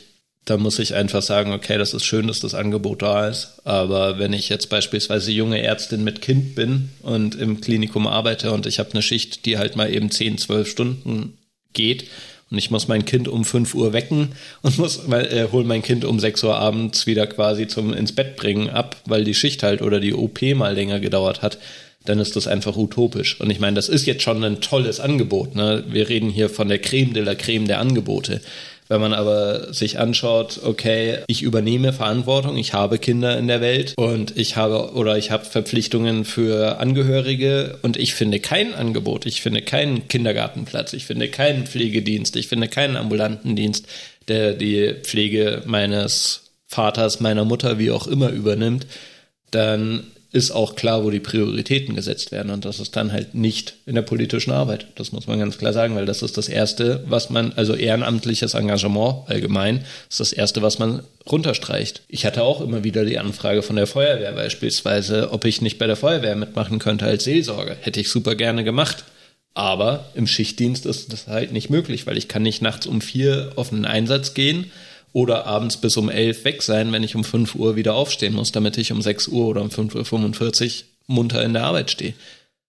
Also so prekäre Verhältnisse ziehen sich halt durch so viele mhm. Ebenen durch. Und das ist das, was man, wenn man nicht mehr drin ist oder wenn man noch nie drin war, sehr schnell und sehr leicht vergisst. Also auch bei Aldi beispielsweise ich meine, da muss ich dir nichts erzählen, Nadine. Aber wann, fäng, wann fängt's an, die Regale auf, äh, dass die aufgefüllt werden? Um sechs, um 5.30 Uhr, irgendwie sowas. Also das ist. Also als ich noch da war um sechs, ich könnte mir aber vorstellen, mit den jetzt schon früheren Öffnungszeiten, dass die sogar eher anfangen, aber da bin ich gerade nicht mehr drin. Richtig, da gehst du abends nirgendwo mehr hin und das ist dann wahrscheinlich noch nicht mal klassisch prekär, sondern das ist einfach nur eine klassische Arbeitstätigkeit. Und insofern, klar, dass das wenig attraktiv ist, dann noch am Abend irgendwo hinzuspringen. Also ich glaube, es hängt ganz viel mit den Uhrzeiten. Also ich würde gern was zu dem Kita-Thema äh, ergänzen, zu dem 5 Uhr äh, oder 5.30 Uhr Kita-Thema ist vielleicht ein bisschen davon geprägt, dass ich ja ursprünglich aus den neuen Bundesländern komme. Ich meine, ich war noch relativ klein. Wir sind, äh, also die Wende war, da war ich sieben. Aber äh, natürlich kenne ich von äh, den Erzählungen von meinen Eltern oder auch von Freunden die ähm, Betreuungssituation, die ja in der ehemaligen DDR sehr viel besser war. Also da war ja äh, Kindertagesstätten, Kindergärten, Kinderkrippe und so war ja ähm, viel besser ausgebaut und auch das Thema äh, Ganztagsbetreuung. Und da gab es total viele, die morgens um sechs da waren, also hingebracht wurden oder selber hingegangen sind, weil die sehr häufig so äh, in den Wohngegenden eingebaut war, dass du eigentlich deine Kinder auch mit fünf oder sechs schon alleine schicken konntest, weil da keine ähm, Hauptverkehrsstraßen oder was auch immer waren, sondern das war halt wirklich so ein Fußweg und du bist da. Und dann halt irgendwann um 17, 18 Uhr als letzte abgeholt worden. Naja, wenn, also, wenn das Angebot da ist, dann genau. ist das die eine Geschichte. Aber wir, also wir sind ja in der Realität in einem Fall, in dem das Angebot breitflächig nicht mehr da ist und auch Noch immer nie weniger da war wird. in den westlichen Bundesländern und in Bayern erst recht nicht, weil man sich darauf verlassen hat, dass klassische Familienstrukturen und Frauen das schon wuppen werden und ihren Männern den Rücken frei halten und Kinder kriegen und die gefälligst auch versorgen, weil sie ja Mütter sind. Ja, aber Fakt ist nun mal, also wenn ich mir den Track Record, also die Ergebnisqualität anschaue mit äh, Pflegeplatzgarantie und Kindergartenplatzgarantie, dann kann man entweder lachen oder heulen, je nachdem. Äh, also naja, wenn halt politische Lippenbekenntnisse nicht mit äh, Taten entsprechend wahrgemacht werden. Also man kann halt irgendwie ähm, Betreuungsszenarien versprechen und gesetzlich festschreiben, wenn dann halt kein Ausbau, keine Ausbildungsoffensive, äh, keine Offensive für eine äh, höhere Attraktivität äh, der Arbeitsplätze oder des Berufsbilds gemacht werden, dann brauche ich mich halt nicht wundern, wenn zehn Jahre später die Situation immer noch scheiße oder vielleicht sogar noch schlechter ist. Das ist ja die Frage. Also es bringt ja nichts, was ins Gesetz zu schreiben und dann nicht volle Kraft voraus da reinzubuttern, dass es auch Wirklichkeit wird. Und ja, das ist halt einfach nie passiert. Ja, klar, am Ende sind, also, aber das ist ja das Spannende daran, wenn man es mal andersrum denkt. Wenn es passieren würde, dass das umgesetzt würde, dann sieht man die Gestaltungsmacht von politischer Arbeit. Das ist nämlich das eigentliche Interessante daran. Wenn man es andersrum denkt, wird ein Schuh draus dass wir es alle inzwischen sehr stark gewöhnt sind, dass wir Versprechungen bekommen, die nicht eingehalten werden oder Themen angesprochen werden oder thematisiert werden, auch auf großer Bühne, meinetwegen auch sogar bis zum Bundestag, wo gesagt wird, ja, wir sehen das Problem und Jahre später ist das Problem immer noch da, aber es hat sich nichts geändert. Also ich muss da immer, das ist auch so ein Beispiel, was ich gerne bei meinen Schülern und Schülerinnen verwende, ich muss da immer ans Autofahren denken. Wenn beim Auto die Lampe angeht, dann weiß ich, okay, entweder fahre ich jetzt zur Werkstatt und bezahle die, die potenzielle Problematik gleich oder ich fahre es noch ein bisschen und rechne dann damit, dass eventuell mehr Lampen angehen. Oder ich rechne damit, dass irgendwann mein Auto brennend am Straßenrand steht und ich sage, war cool, war ein schönes Auto. Schade, dass ich zu blöd war, die Lampe zu beachten. Aber ich meine, das ist in der Realität in unserem Alltag die Norm, dass wir wissen, dass unsere Handlungen Konsequenzen haben aber äh, auf der politischen Ebene ist das teilweise wirklich völlig überraschend, weil dass, wenn man sich um bekannte Probleme nicht kümmert, dass die nicht aufhören, Probleme zu sein und dass sie dann irgendwann richtig problematisch sind. Das ist halt auch wieder so ein Stück weit systembedingt, weil wenn wir halt ähm, in was ja gut ist, ein demokratisches System haben, was äh, mit vierjährigen Legislaturperioden ähm, arbeitet und wo das Ziel ist, ähm, wiedergewählt zu werden, ist halt leider der Reflex häufig von PolitikerInnen nur so weit zu denken wie die eigene Legislaturperiode oder spätestens ähm, nach der Halbzeit schon wieder Wahlkampf zu betreiben und damit äh, dann einfach nichts mehr fertig zu kriegen. Und damit ähm, der politische Weitblick, was haben unsere Entscheidungen heute für eine Auswirkung in mehreren Jahren, auch vielleicht nachdem ich selber nicht mehr politisch tätig bin, der halt häufig fehlt und damit einfach die Weichen nicht gestellt werden. Ist das nicht aber ein generelleres Problem? Also, wenn wir jetzt mal ein bisschen von diesen sozialen Thematik ähm, weggeht und das jetzt zum Beispiel auf andere Perspektiven, wie zum Beispiel die Klimakrise oder die Energiekrise ausdehnen, ist es ja im Endeffekt genau die, die gleiche Handlungsweise, die jetzt nicht nur die Politik, sondern die auch viele, viele kleine Beispiele, die tagtäglich stattfinden, wenn man sich umschaut, da sind, dass die Leute zwar, also ich behaupte jetzt mal, dass es in Deutschland kaum mehr jemanden geben dürfte, der nicht darüber Bescheid weiß, dass es den Klimawandel gibt und dass die Konsequenzen daraus für unsere Generation, wie wir hier sind, noch spürbar werden und alles andere als lustig sind. Also das ist. Naja, die Konsequenzen sind ja schon spürbar. Also genau. das Ahrtal, Königssee in Bayern. Genau, ähm, ist, wir, wir sehen das ja von unseren dennoch, dennoch schaffen so viele offensichtlich nicht. Ähm, selbst einfache Dinge, die schon einen Impact haben würden, äh, umzusetzen. Also ich, ich mache jetzt das fast einfach mal auf, aber es ist in Deutschland schlichtweg nicht möglich, eine, eine äh, Tempobegrenzung auf der Autobahn einzuführen, obwohl das nachweislich, also vor ein paar Wochen erst wieder eine Studie rausgekommen, dessen maßgeblich einfach was wirklich effektiv bringen würde. Ja, aber da sind wir einfach bei der Neurowissenschaft. Das ist immer mein Gebiet, wo ich hier so ein bisschen reingrätsche man sieht ja keinen Effekt, nur weil ich jetzt nur 110 oder 120 auf der Autobahn fahre, dass dann ähm, der Waldbrand nicht kommt. Da, da ist ja kein Aktion Folge. Also das ist ganz schwierig für den menschlichen Geist das abzuschätzen und man realisiert nicht, dass das eine mit dem anderen zu tun hat. Vor allem das Ausbleiben einer Sache ist ja für den Menschen immer total abstrakt. Also wenn wir jetzt sagen, okay, es bleibt der Waldbrand aus, die Überschwemmung bleibt aus, das können wir ja nicht realisieren. Das gleiche Thema haben wir ja im Endeffekt äh, bei Corona und bei der Pandemie gesehen. Das Problem ist, dieses Vorsorgeparadoxon hast du ja immer, weil wenn die Leute sich vorsichtig verhalten und dann weniger Menschen krank werden, zum Beispiel jetzt bei der Pandemie, dann sagen die, die sagen, oh, die Pandemie ist ja gar nicht so schlimm, sagen dann, jo, haben wir ja gleich gewusst, dass es gar nicht so schlimm ist, weil die, dieser Vorsorgepunkt einfach so abstrakt ist. Und so ähnlich ist es halt dann auch bei der Klimakrise, äh, wie Bianca gerade schon gesagt hat. Die Aktion, Reaktion ist halt nicht äh, sichtbar und damit ist es für viele Menschen halt sehr abstrakt und ähm, zu weit weg von der der eigenen Lebensrealität. Trotzdem sind die Autos alle Scheckheft gepflegt. Das ist ein Wunder. Ja, das stimmt, ja. Also beim Auto ist es jedem klar, dass wenn ich das Auto nicht pflege, dass irgendwann die Lampe halt angeht. Und ich Ja, meine, die aber Lampe. das hängt auch ein bisschen mit der äh, Autoverherrlichung in der deutschen Gesellschaft zusammen. Also das ist, glaube ich, nochmal ein ganz anderes Thema. Ich glaub- glaube, da können wir nochmal zwei Tage Podcast drüber machen. Ich glaube aber, dass das auch Lebenserfahrung ist. Also ich, ich muss da immer an die Datteln denken. Ich weiß nicht, ob ihr das äh, Beispiel kennt mit einem Dattelbauer. Dattelbauer sitzt da und ein Mann kommt vorbei und sagt, okay, warum baust du Datteln an? Warum pflanzt du Dattelbäume? Man muss dazu wissen, Datteln brauchen 70 Jahre, bis sie Frucht tragen. Und der Mann sagt, du bist doch bescheuert, dass du Dattelbäume pflanzt, von denen du nie die Früchte ernten wirst. Und der Bauer sagt, naja, das mag schon jetzt aus der kurzsichtigen Perspektive stimmen, aber ich ernte die Datteln, die meine Väter und Großväter und äh, die Generationen vor mir angepflanzt haben. Und wenn ich möchte, dass die Generationen nach mir auch was zu essen haben, dann muss ich auch Datteln pflanzen. Und das ist letzten Endes genau die Thematik, in der wir uns gerade befinden. Ich meine, ich bin Vater, ich habe zwei Kinder.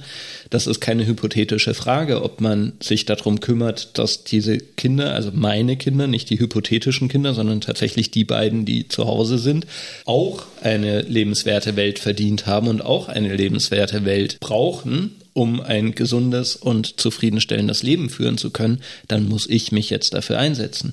Unabhängig davon, dass ich auch noch aller Wahrscheinlichkeit, statistisch gesehen, irgendwas um die 56 Jahre zu leben habe, aller Wahrscheinlichkeit nach etwas länger, wenn ich mir meine Familie anschaue. Aber auch ich möchte in diesen 56 Jahren mindestens ein gesundes Leben haben und nicht irgendwo in einer Wüste sitzen, in der ich mich ums Trinkwasser kloppen muss, in der ich mir jeden, jedes Jahr Sorgen machen muss um einen Waldbrand oder ein Ahrtal oder wie auch immer. Also es sind ja keine theoretischen Fragen, das sind ja keine theoretischen Befürchtungen, das ist einfach harte Mathematik. Wenn wir noch so weitermachen, dann geht's halt weiter bergab. Und das ist, also wenn man sich die letzten Jahre anschaut, wie viele Jahrhundert und Jahrtausend und was weiß ich äh, Erlebnisse wir alleine in den letzten zehn Jahren hatten, irgendwann müsste auch jeder sagen, hey, vielleicht leuchtet die Lampe bei meinem Auto, vielleicht muss ich mal was dran ändern oder mir ein neues Auto kaufen oder wie auch immer. Vielleicht brauchen wir nicht nur eine Schuldenuhr, sondern auch so eine Gradzahlprognostik. Das gibt's ja, das gibt's ja. Das ist erschreckend, wie wir. Ja, aber man also sollte wie, das irgendwo groß machen, so wie in Berlin, diese Schuldenuhr. die, da nehmen sich die Leute irgendwann einen Strick, wenn du, also wenn du nur negativ arbeitest, die verlieren jegliche Hoffnung. Und das ist ja das, was gerade nicht passieren darf, weil du brauchst ja auch die Motivation, du brauchst ja auch eben zumindest das Gefühl, dass sich was ändert. Aber das Spannende ist eben, wenn man die Leute besucht, die tatsächlich die, das Erleben der Selbstwirksamkeit haben, beispielsweise bei uns hier in der Gegend mit den Windrädern, die Windräder bauen oder gebaut haben und seit zehn Jahren ihre Windräder haben und alle total happy sind und dieses Jahr eine Monsterrendite haben. Ludwig Hartmann hat vom Fuchstal, wo ich ursprünglich herkomme, das ist im Landkreis Landsberg, das gleiche erzählt. Plötzlich sehen die, dass es sich auszahlt, auch nicht nur in einer ideologischen, hypothetischen Form, sondern ganz knallhart in Euro und Cent auf dem Konto. Das erzählt einem auch jeder, der ein Solar, also eine Solaranlage auf dem Dach hat. Ach, wie wenig äh, Öl ich brauche. Ach, wie viel Geld ich gespart habe. Ja, plötzlich merkt man's, aber man muss es halt auch machen und man muss es angehen. Und das ist irgendwie so ein bisschen die Komplexität und der Widerspruch in sich. Wie können wir dann Klimaschutz positiv machen? Ich glaube, das passiert von alleine. Ich glaube, das ist eigentlich genau das, was Aaron sagt. Also aus meiner Sicht hat's trotzdem schon zwei Ebenen. Also ich glaube, die Berichterstattung, und da haben sich, äh, glaube ich, auch die JournalistInnen in den letzten Jahren und Jahrzehnten äh, definitiv nicht mit Ruhm bekleckert. Wenn man mal guckt, was so Viele auch vielleicht. was so auch bei öffentlich-rechtlichen an Prozentquote zu Klimaberichterstattung ist, ist es eigentlich erschreckend. Es müsste viel mehr sein und aber gleichzeitig ja darüber berichten, wie krass die Situation schon ist und dass es eigentlich schon fünf nach zwölf ist. Und auf der anderen Seite aber genau sowas, wie Aaron gerade gesagt hat, auch rauszustellen. Was können wir tun? Was kann jeder persönlich tun? Was kann die Politik tun, um die Weichen richtig zu stellen, um Wohlstand zu erhalten, um eine lebenswerte Gesellschaft, einen lebenswerten Planeten zu erhalten? Also dieses Prinzip Hoffnung schon mit ranzukoppeln, aber ohne äh, zu verschweigen, wie krass die Situation halt einfach gerade schon ist. Und das passiert halt viel zu wenig. Ja, wobei ich glaube, das ist auch was sehr Deutsches. Also wir, Nein. Ich, ich, ich erlebe es manchmal so, dass wir Deutschen schon sehr ich-bezogen sind. Also wenn ich mir anschaue, um wie viel Prozent der Ausbau der Erneuerbaren in den letzten Jahren vorangekommen ist, dass Indien beispielsweise eines der größten Solarkraftwerke in eine Wüste gebaut hat und damit 150 Millionen Haushalte, wenn ich das richtig im Kopf habe, mit Solarstrom versorgen kann. Ich meine, die Speicherproblematik ist dann nochmal was anderes, aber wie sehr China den Solarausbau Ausbau vorangetrieben hat und auch gefördert hat und wie sehr das uns jetzt auch auf die Füße fällt, dass wir es nicht getan haben, wenn ich mir die Thematik anschaue, wie stark Amerika fördern möchte, dass sich die Erneuerbaren ausbauen.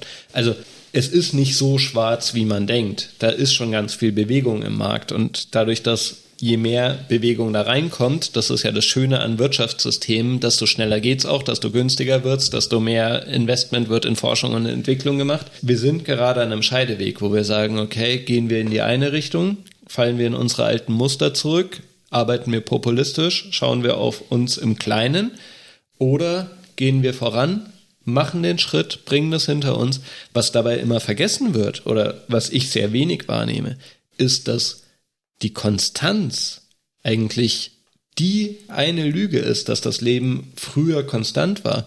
Es war immer im Wandel. Also wenn man jetzt 150 Jahre in die Vergangenheit geht, oder 130 meinetwegen, als die ersten Autos aufkamen, 150 Jahre davor kam die Dampfmaschine auf, die Industrialisierung.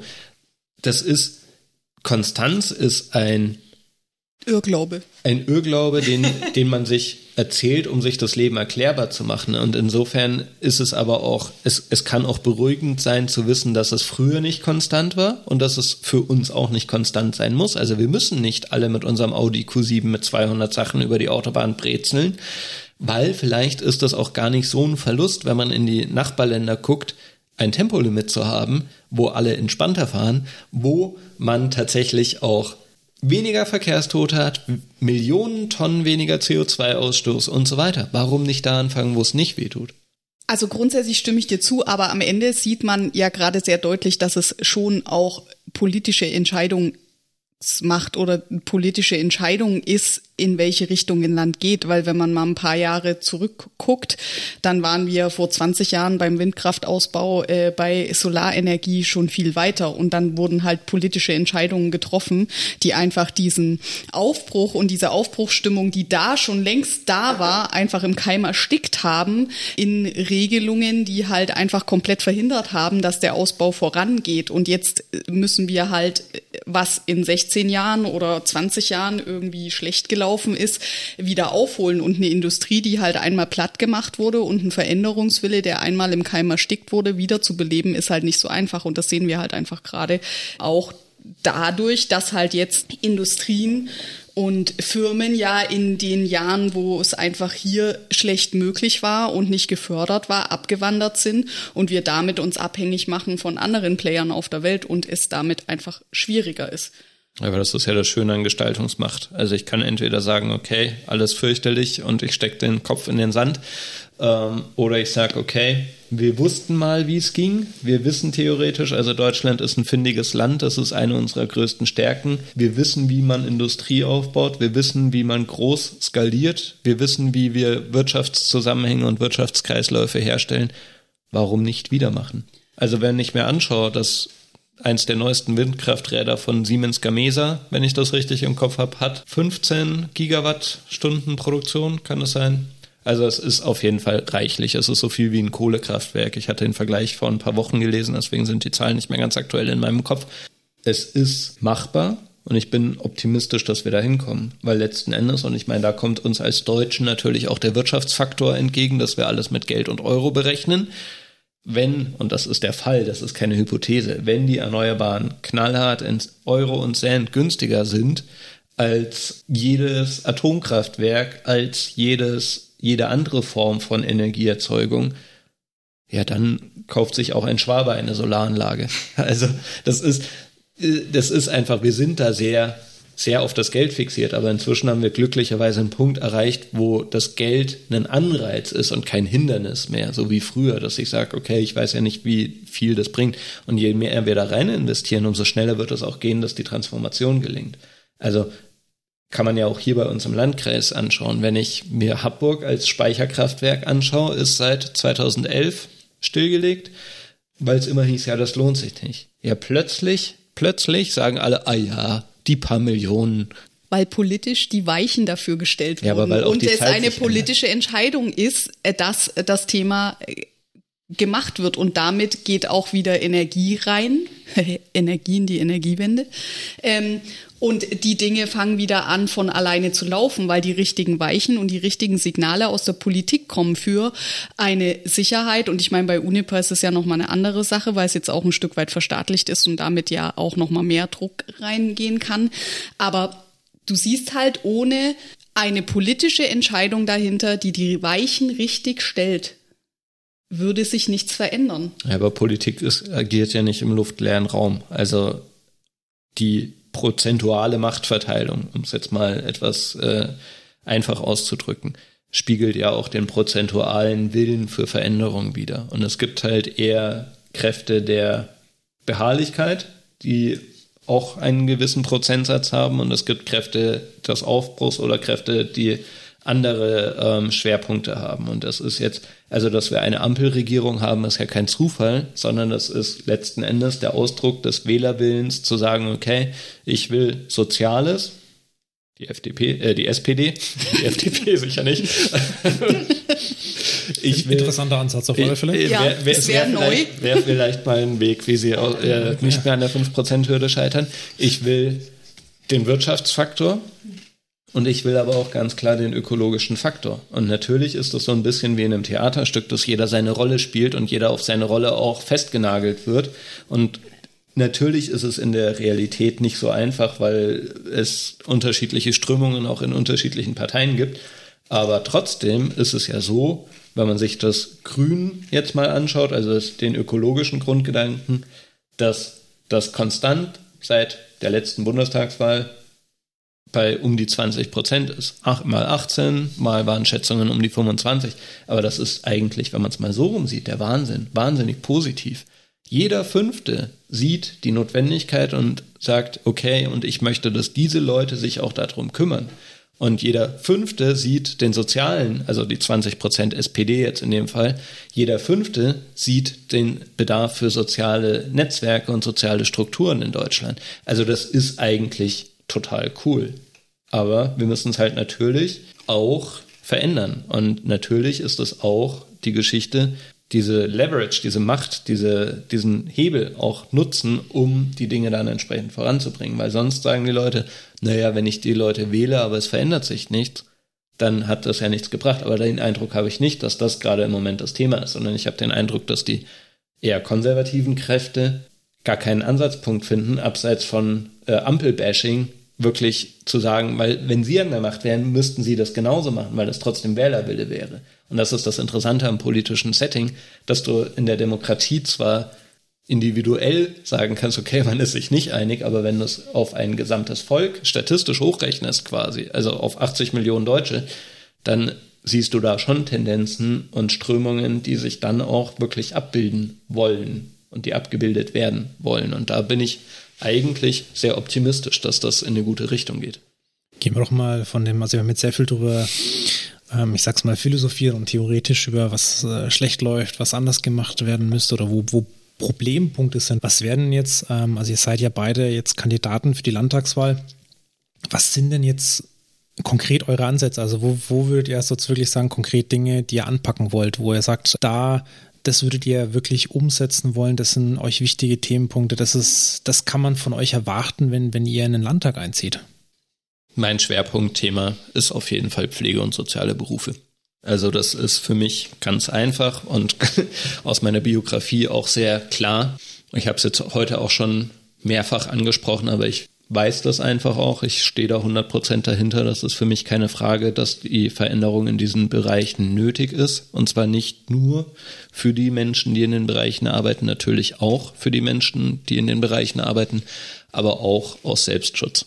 Also ganz egoistisch für jeden, der nicht in dem Bereich arbeitet. Es ist notwendig, weil ich brauche dieses soziale Netzwerk, um Sicherheit zu haben. Ich brauche Leute, die in der Pflege arbeiten, um Sicherheit zu haben, wenn ich oder meine Angehörigen krank werden, dass ich weiß, es gibt überhaupt Plätze, dass ich weiß, es gibt äh, ambulante Träger, die zu mir nach Hause kommen, ich, dass ich weiß, äh, ich komme in ein Krankenhaus, wo ich gut versorgt werde, wo Leute da sind, die mich fachlich korrekt aufnehmen und versorgen können.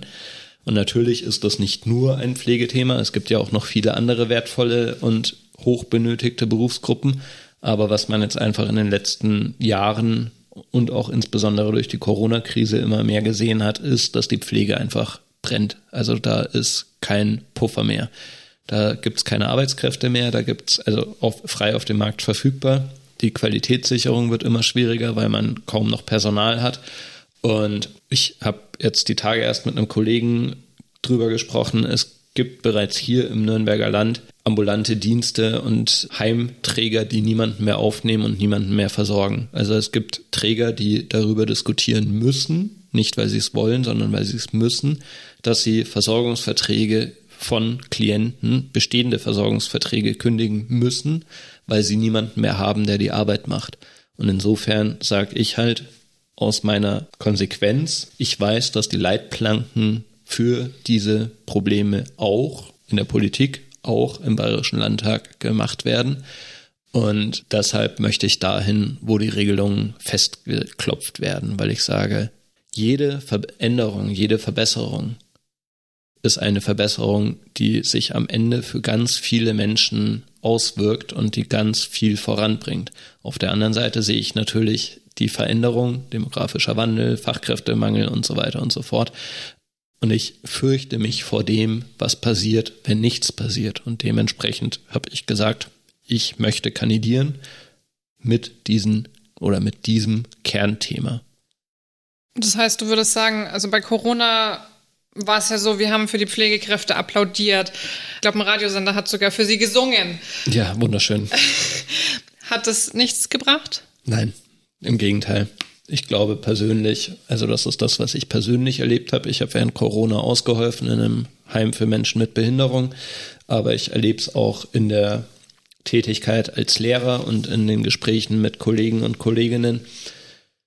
Ich glaube, dass das tatsächlich der Umgang damit und auch der Zynismus, den der erlebt wurde, die Sache zum Teil sogar verschlechtert hat. Also Pflegeboni, die nur für bestimmte Berufsgruppen in bestimmten prozentualen Situationen ausgezahlt wurden. Alten Pflegekräfte, die schlechter behandelt wurden als Intensivpflegekräfte oder Pflegekräfte im Krankenhaus. Da ist ein Damm gebrochen, auch mit der Überbelastung der Pflegekräfte, dass sehr viele Leute die Pflege endgültig verlassen haben, insbesondere Intensivpflegekräfte, die die Pflege verlassen haben, weil es einfach nicht mehr geht. Und das wäre wenn man das ernst genommen hätte und aktiv durchgezogen hätte, wäre das eine echte Chance gewesen, dieses Momentum zu nutzen und sich die Frage zu stellen, wo geht die Pflege hin? Wie wollen wir gepflegt werden? Wie wollen wir mit Krankheit umgehen? Auch mit Krankheit, für die man definitiv selber nichts kann. Das ist ja immer so ein Stück weit aktuell auch die Erzählung. Ja, wenn du krank bist oder übergewichtig bist und Herzinfarkt hast, dann bist du auch selbst schuld dran. Aber das ist nicht so einfach. Aber die Frage wurde ganz schnell wieder im Keim erstickt. Und mit dem Klatschen auf den Balkon, das war zwar eine individuell sicherlich schöne Geste, aber im Verhältnis für das, was Pflegekräfte während Corona aushalten mussten, die Ängste, die Sorgen, die eigenen Ansteckungen, jedes Mal, ähm, also das ist heute noch der Fall, hatte ich jetzt gerade gestern erst, dass die halbe Station in einem Krankenhaus hier in der Gegend voll mit Corona-Patienten ist und ich gehe rein, ich ziehe mich an, ich verkittel mich, ich muss die Maske tragen, ich habe den Haarschutz auf, ich gehe rein und natürlich habe ich die ganzen Schutzmechanismen. Aber trotzdem gehe ich am Ende aus einer Schicht raus und ich weiß nicht, ob ich mich am Ende nicht doch angesteckt habe. Und die meisten Pflegekräfte, die ich kenne, haben sich inzwischen mehrfach angesteckt. Und da ist einfach eine Geringschätzung der Pflege in einem Ausmaß, die das Thema, glaube ich, nur noch befeuert hat und die Problematik schneller und größer gemacht hat. Wie ein Brennglas letzten Endes. Ich glaube, das zeigt halt ganz gut, gerade am Beispiel der Pflege oder von Gesundheitsberufen oder auch aus meiner Sicht gerade aktuell in, äh, in der Bildung. Also ich glaube, auch bei LehrerInnen und bei ErzieherInnen kann man es, glaube ich, auch gerade sehr gut sehen, äh, wenn halt äh, gesamte Berufsgruppen einfach vor den Bus geworfen werden für die äh, gefühlte, gewünschte Freiheit der restlichen Gemeinschaft und da keine Solidarität ist, ist es halt auch äh, schwierig, sich selber für den Beruf äh, weiter zu begeistern und zu sagen, jo, ich bin solidarisch und ich pflege, ich erziehe, ich bilde eure Kinder.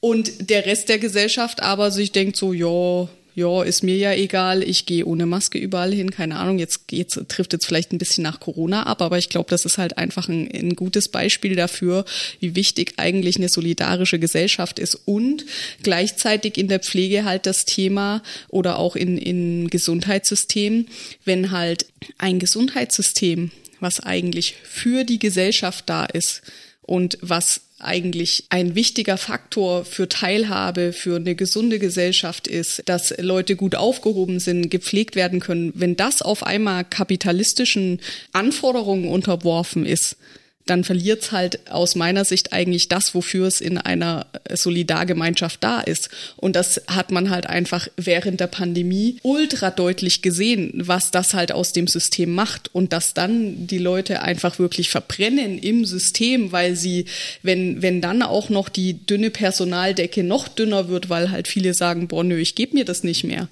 dann bricht's halt einfach zusammen. Und es kann halt nicht sein, dass eigentlich in einem Sozialstaat und in einer angeblich sozialen Marktwirtschaft ähm, Systeme, die eigentlich für die Gesellschaft da sind, kapitalistischen Grundsätzen unterworfen sind und Gewinne erwirtschaften müssen und ja. nicht dafür da sind, Menschen zu unterstützen, zu pflegen, Kinder wirklich zu bilden und zu erziehen und nicht nur aufzubewahren, damit die Eltern schön weiter im kapitalistischen Hamsterrad ihre Aufgabe erfüllen können. Und das ist einfach das, was man, glaube ich, niemanden in den Berufen vermitteln kann und wo auch der Zynismus und die Abwanderung am Ende halt herkommt. Das naja. heißt eigentlich, wir haben ja in unserer Gesellschaft ein Werteproblem. Also ja. wir, wir schätzen verschiedene Sachen. Also wir nehmen das, ich sage jetzt mal, das Thema Geld, äh, schätzen wir eigentlich viel zu, zu hoch an und nehmen eigentlich Dinge, denen wir jetzt schlecht einen, ich sag's mal, Preisstempel verpassen können, wie Pflegearbeit, Ausbildung oder auch die, die Natur, die zu schützen ist, die werden sofort geringwertig eigentlich eingeschätzt. Und ja, was uns ja eigentlich wirklich auch wieder zu der sozialen Ungleichheit eigentlich wieder zurückbringt. Richtig. Das ist ganz lustig. Ich habe mir in der Vorbereitung auf den Podcast die Nachhaltigkeitsziele der UN angeschaut. Und wenn man sich das mal anschaut, also keine Armut, kein Hunger, Gesundheit und Wohlergehen, hochwertige Bildung, Geschlechtergleichheit, sauberes Wasser und Sanitäreinrichtungen, gesunde, bezahlbare und saubere Energie, menschenwürdige Arbeit und Wirtschaftswachstum, Industrie, Innovation und Infrastruktur, weniger Ungleichheiten, nachhaltige Städte und Gemeinden, nachhaltiger Konsum und Produktion, Maßnahmen zum Klimaschutz, Leben unter Wasser erhalten, Leben an Land fördern und schützen, Frieden, Gerechtigkeit und starke Institutionen, Partnerschaften zur Erreichung der Ziele. Das sind jetzt mal so in der, ich habe es mir tatsächlich aufgeschrieben, weil ich es mir niemals hätte merken können, aber ähm, es ist total spannend, weil das Wissen ist da. Wir wissen, dass die Themen multifaktoriell sind, aber wir wissen auch, bewiesen, statistisch, alles gemessen, Wirtschaft, also wissenschaftlich erkundet und so weiter. Wir wissen, was die Faktoren für ein gelingendes Leben sind. Und dass es eben nicht nur an Euro und Cent hängt. Aber wenn ich mir das jetzt eben anschaue, mit, also auch auf Nadine bezogen, wenn ich mir jetzt anschaue, den Gehälterkampf bei Verdi, in dem nun mal auch viele soziale Berufe abgebildet werden, wir haben 18 Prozent Inflation seit Start des Ukraine-Krieges. Das war ja jeden Monat Thema, wie hoch ist die Inflation. Jetzt fordert Verdi aus meiner Sicht immer noch verhältnismäßig harmlos 10% Gehaltssteigerung oder mindestens 500 Euro, was ohnehin nur ein Geldausgleich im besten Fall wäre. Was bietet die Gegenseite, zu der unter anderem auch die Bundesregierung gehört? 5% plus Erhöhungen des Weihnachtsgeldes und ein bisschen Popelkram, wo ich einfach sage, ja, das ist alles schön und gut und ja, ich verstehe die Problematik für viele Kommunen und so weiter, äh, die Träger, also die Dienstleistungen zu leisten. Aber was bringt es, wenn wir die Leute mehr Arbeit für oder die gleiche Arbeit für weniger Geld leisten lassen und sie dann im Endeffekt abwandern zur Wirtschaft und gleichzeitig die Wirtschaft aber nicht, niemanden mehr findet, weil sie die sozialen Träger, die sie braucht, damit ihre Menschen, wie Nadine schon gesagt hat, in die Arbeit gehen, in das kapitalistische Hamsterrad, um es mit Nadines Worten aufzugreifen, überhaupt zur Verfügung zu haben. Also da sabotiert sich das System selber, weil ich eben nicht multifaktoriell denke, wie es die UN-Nachhaltigkeitsziele tun, sondern einebenig, popularistisch oder populistisch denke. Und das ist einfach unsinnig. Wir können natürlich alle grünen Wiesen bebauen. Wir können natürlich alle Kindergärten, alle Altenheime, alle Krankenhäuser kaputt sparen oder alternativ dem wirtschaftlichen Sachzwang unterwerfen. Aber das Problem ist, dass das ein Problem nicht, also das ändert nichts an der Grundproblematik, nämlich das Zeug hat auch einen Wert und der ist enorm hoch. Also ich habe es vor ein paar Tagen mal ausgerechnet für eine Präsentation, die ich gehalten habe, allein für das Nürnberger Land produzieren die Pflegeberufe, und da reden wir jetzt tatsächlich nur von der Krankenpflege, fast 150 Millionen Umsatz. Das sind 10, also je nach Schätzungen sind es 10 bis 15 Prozent des Gesamt, der Gesamtbruttowertschöpfung, die findet in Bayern durch Pflege statt. Da sind die anderen Sozialberufe noch gar nicht drin. Also man kann dem Zeug einen Wert geben. Man kann auch einen, den ökologischen Wert einer grünen Wiese berechnen. Man kann den Wert berechnen. Ist ganz interessant zu dem Thema. Gestern ersten Artikel gelesen. In München wird jetzt gerade darüber diskutiert, inwiefern grüne Äcker und Wiesen als Klimaanlage für München dienen und dass die vielleicht nicht bebaut werden sollten, weil sonst die Stadt völlig überheizt. Das ist völlig logisch, wenn ich da eine, also das kann ich alles ausrechnen, da können sich Physiker und so weiter damit beschäftigen, aber ich muss es halt auch machen. Und die Gegenfrage ist, was kostet es mich, wenn ich den Wert nicht sehe und wenn ich den Schaden schon vorhanden habe? Weil die Erfahrung zeigt, und auch da gibt es ja Berechnungen dazu, der verlorene, also der Wert, um etwas wiederherzustellen, bewegt sich in der, in der Zehnerpotenz. Also ich zahle das Zehnfache, um den Schaden eines kaputtgemachten Systems wieder zu beheben, als wenn ich es nie kaputt gemacht hätte und den Wert so gesehen hätte. Und das ist eigentlich die Problematik. Also die 30 Millionen im A, äh, 30 Milliarden, Entschuldigung, im Ahrtal kommen ja nicht von ungefähr. Die Frage ist nur, wurde im Ahrtal jetzt besser gebaut oder warten wir darauf, dass wir wieder 30 Milliarden da reinstecken dürften oder müssen? Und das, der wirtschaftliche Faktor ist der eine Ding. Der menschliche, die menschlichen Kosten von Menschen, die, also psychologisch und tatsächlich gesundheitlich und lebenstechnisch, das ist ja nochmal ein ganz anderer Preisfaktor. Also es hat einen Wert und es hat einen Sinn, sich da, also dafür zu kämpfen und da anzugreifen. Aber es muss halt noch bewusster werden und noch klarer, dass dieser Wert auch vorhanden ist. Ökologisch, aber auch sozial. Also die Frage ist ja am Ende, wenn wir jetzt vielleicht nochmal zu äh, dem Thema sozialpolitisch oder auch ähm, gesundheitspolitisch zurückgehen, wie könnte denn das System, also gerade wenn man an Pflege oder auch äh, Bildung oder Kitas, wie auch immer denkt, was kann man tun, um diesen Weg, der jetzt ja gerade offensichtlich ein Irrweg ist, zu verlassen und zu gucken, wie kann es anders aussehen und also am Ende ist uns allen klar, dass wie jetzt gerade der Zustand ist, den zu etwas Besseren zu, äh, zu verändern, ist ja auch nichts Kurzfristiges, ja. weil Ausbildung, die in den letzten 10 bis 20 Jahren nicht passiert ist, das holen wir nicht in zwei Jahren wieder auf. Menschen, die abgewandert sind und jetzt vielleicht irgendwo einen anderen Job haben, wo sie nicht mehr Nachtschichten machen müssen, wo sie nicht mehr Sonn- und Feiertags arbeiten müssen und vielleicht sogar noch signifikant mehr verdienen als vorher in der Pflege, werden sich vermutlich nicht einfach so wieder umorientieren. Also wie kann der Weg aussehen, das wieder attraktiver zu machen? Und aus meiner Sicht ist es wirklich wichtig, das zu entkoppeln von Gewinnmaximierungsstrategien und eigentlich die Privatisierung von Pflege und Gesundheit. Aus meiner Sicht muss der Weg wieder rückwärts gehen. Auf jeden Fall. Also wieder hin zu Sorry, es war, also die FDP würde mich wahrscheinlich jetzt dafür steinigen, aber halt zu wieder, okay. wieder zu, genau, wieder zu verstaatlichen, in staatliche Hand zu geben, weil es ein Thema der gesellschaftlichen Fürsorge ist. Und es ist eine staatliche Aufgabe, Gesundheitsfürsorge entsprechend zur Verfügung zu stellen und allen Menschen gleichermaßen zur Verfügung zu stellen. könnte sogar sagen, es ist ein Grundrecht. Und das ist die spannende Geschichte. Also nein, es ist sicherlich keine schnelle Lösung und nein, es ist sicherlich nicht schön, an diesem Punkt zu sein. Aber ich glaube trotzdem, und da bin ich vielleicht ein unverbesserlicher Optimist, dass es möglich ist, weil die Alternative ist auch nicht. Also es löst sich nicht von alleine und insofern ist es alternativlos, sich drum zu kümmern. Aber es ist natürlich hart und egal was man tut, es wird nur den Aufprall puffern, aber es, der Aufprall wird kommen muss man einfach ganz klar sagen. Ähm, es ist auch kein ein Legislaturperiodenprojekt, muss man auch ganz klar sagen, sondern es ist ein Lebensprojekt. Aber nachdem ich nun mal in der Pflege ohnehin bin und die Pflege ohnehin mein Lebensthema ist, habe ich da jetzt kein, keine große Sorge in der Hinsicht. Es begleitet mich so oder so.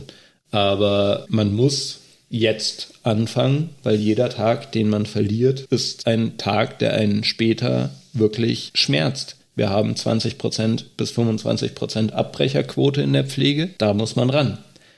Wir haben eine fragwürdige Refinanzierung der Pflegeschulen. Da muss man ran. Also wir haben ja auch einen Lösungsansatz. Ja. Unser Ministerpräsident Markus Söder war jetzt hier die letzten Tage im Balkan unterwegs und hat für Deutschland, für die Pflegeberufe in Deutschland geworben. Frage an euch, sinnvolle Maßnahme oder ein Marketing-Gag? Ist es eventuell nur ja ein überholtes Konzept der Gastarbeiter, die mir da verfallen ist, oder könnte das tatsächlich eine Lösungsstrategie sein? Also vielleicht ich erstmal so ein bisschen von einer äh, Ebene, die nicht fachlich so tief drin ist wie Aaron. Ähm, also ich bin ein Stück weit zwiegespalten. Klar, wenn man auf den demografischen Wandel auch und die Überalterung der deutschen Gesellschaft guckt, ist uns, glaube ich, allen klar, dass wir Zuwanderung äh, dringend benötigen. Gleichzeitig sind wir jetzt mit unserer Gastfreundschaft, äh, würde ich mal sagen, äh, weltberühmt und auch äh, Menschen wie ein äh, Markus Söder tragen jetzt nicht unbedingt dazu bei, dass wir im Ausland oder international als äußerst gastfreundlich von ähm, Fachkräften, die bei uns zum Arbeiten kommen, irgendwie wahrgenommen werden. Und was ich halt auch äußerst fragwürdig finde, wenn wir im europäischen Ausland oder generell im Ausland Fachkräfte abwerben, die dort ja genauso dringend gebraucht werden und die dann zu uns kommen und in ihrem eigenen Land fehlen dann Menschen, die die Jobs machen, das kann ja am Ende eigentlich auch nicht die Lösung sein, dass wir uns international irgendwie die Fachkräfte streitig machen und damit das Problem ein Stück weit auch nur verschieben. Und aus meiner Sicht, wenn man tatsächlich eine Fachkräftestrategie fährt, die auf Fachkräfte aus dem Ausland setzt, dann muss erstmal an unserer PR gearbeitet werden und dann dürfen konservative Kräfte in Deutschland nicht alle zwei Wochen irgendeine rassistische, fremdenfeindliche Parole durchs Dorf treiben und sich dann wundern, wenn einfach Leute überhaupt nicht kommen. Also es war ja in den letzten Wochen auch zu dem Thema mehrfach in der Presse, dass tatsächlich Menschen im Ausland sagen, naja, Deutschland ist, wäre nicht ihre erste Wahl, um als Fachkraft nach Deutschland zu kommen, weil sie bekannte Freunde haben, die einfach rassistische Erfahrungen in Deutschland gemacht haben. Und das dann nicht dazu beiträgt, dass Leute Bock haben zu kommen und zu sagen, jo, dann arbeite ich in Deutschland.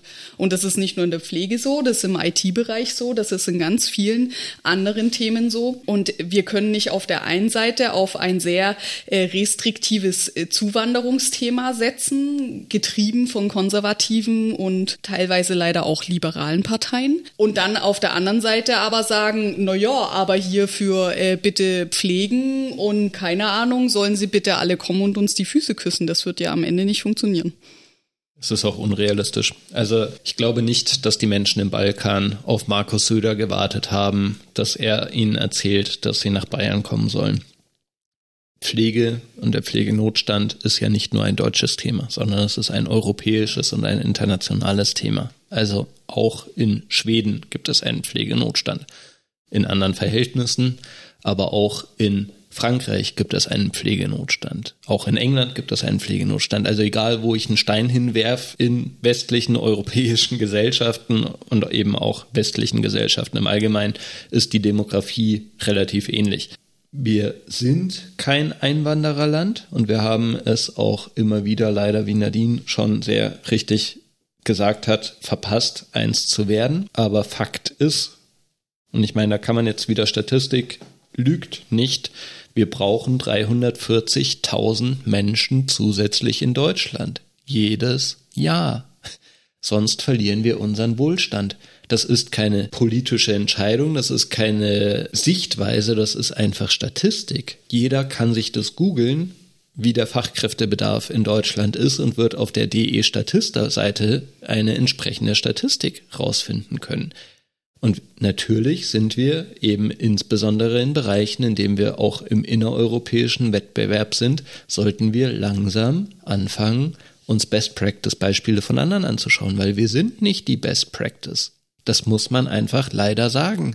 Wenn ich jemandem erzähle, dass er in Deutschland im Schnitt 13 Pflegeempfänger im Krankenhaus zu versorgen hat und 15 im Altenheim als Fachkraft, während ich in Schweden sieben versorgen soll oder muss, für besseres Gehalt wohlgemerkt, und auch in der Schweiz, wenn man jetzt mal vom deutschsprachigen Raum ausgeht, oder in Österreich bessere Arbeitsbedingungen vorfinde, dann muss ich mich doch ernsthaft fragen, warum sollte, selbst wenn jemand aus dem Ausland zu uns kommt, diese Person ausgerechnet nach Deutschland kommen? Ich weiß, Markus Söder sagt, wir haben das beste Essen auf der Welt und wir haben die tollsten Motoren und überhaupt aber wenn er in der gleichen Rede, das war die Rede von, vom politischen Aschermittwoch, auch betont, wie wichtig es wäre oder dass Deutsch sprechen für ihn als Grundvoraussetzung für die deutsche Staatsbürgerschaft dazugehört, dann muss ich sagen, da sieht er leider das ganze Thema von falschen Ende aus. Wir brauchen die Leute, die Leute brauchen nicht uns. Und da müssen wir uns dran gewöhnen. Und dazu gehören halt auch Sozialberufe, weil die Integration muss natürlich gelingen. Es bringt ja nichts, die Leute zu uns zu holen, ob die aus dem Balkan kommen oder sonst woher.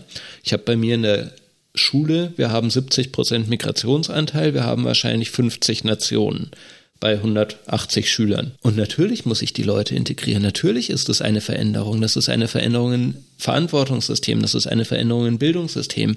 Das ist eine Veränderung in Amtssystemen und in vielen Bereichen noch mehr.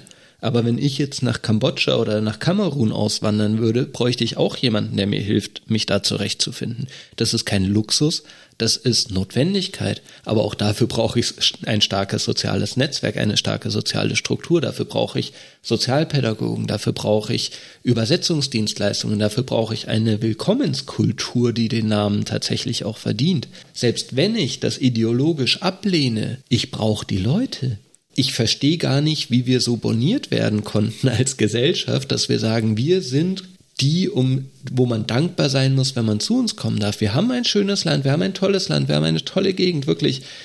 Ich verstehe, dass die Leute sagen, wir haben eine tolle Heimat, wenn sie in Bayern wohnen oder auch in Deutschland. Aber ich muss doch auch anerkennen, wenn ich Hilfe brauche. Ich muss doch anerkennen, wenn ich sage, hey, wenn ich das so erhalten möchte, wie ich es gewohnt bin, und da sind wir auch wieder beim Ahrtal, wenn ich weiterhin diese Lebensqualität haben möchte, dann muss ich dafür sorgen, dass wir die Leute willkommen heißen, dass wir die Leute integrieren und dass wir auch weiter so gut leben können, wie wir es bisher tun. Und das ist nun mal in harten Zahlen, Daten, Fakten 340.000 plus jedes Jahr. Ansonsten wird sich unser Lebenswandel nicht halten lassen. Kann man mögen, kann man nicht mögen. Die da also die Statistik der ist das egal, ob ich es mag. Aber es ändert sich nichts dran. Und erst gerade in den brennenden Bereichen bei uns muss ich halt sagen, hey, ich muss erstmal anfangen, auch die Leute wirklich wertzuschätzen. Da sind wir wieder bei dem Wertschätzungsthema.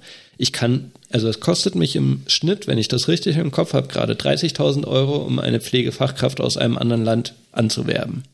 Bis die angekommen ist, bis alle Übersetzungsprozesse und so weiter stattfinden. Im ländlichen Raum im, in Bayern bleiben diese Pflegefachkräfte im Schnitt sieben Monate. 30.000 Euro für sieben Monate. Das ist ein Witz.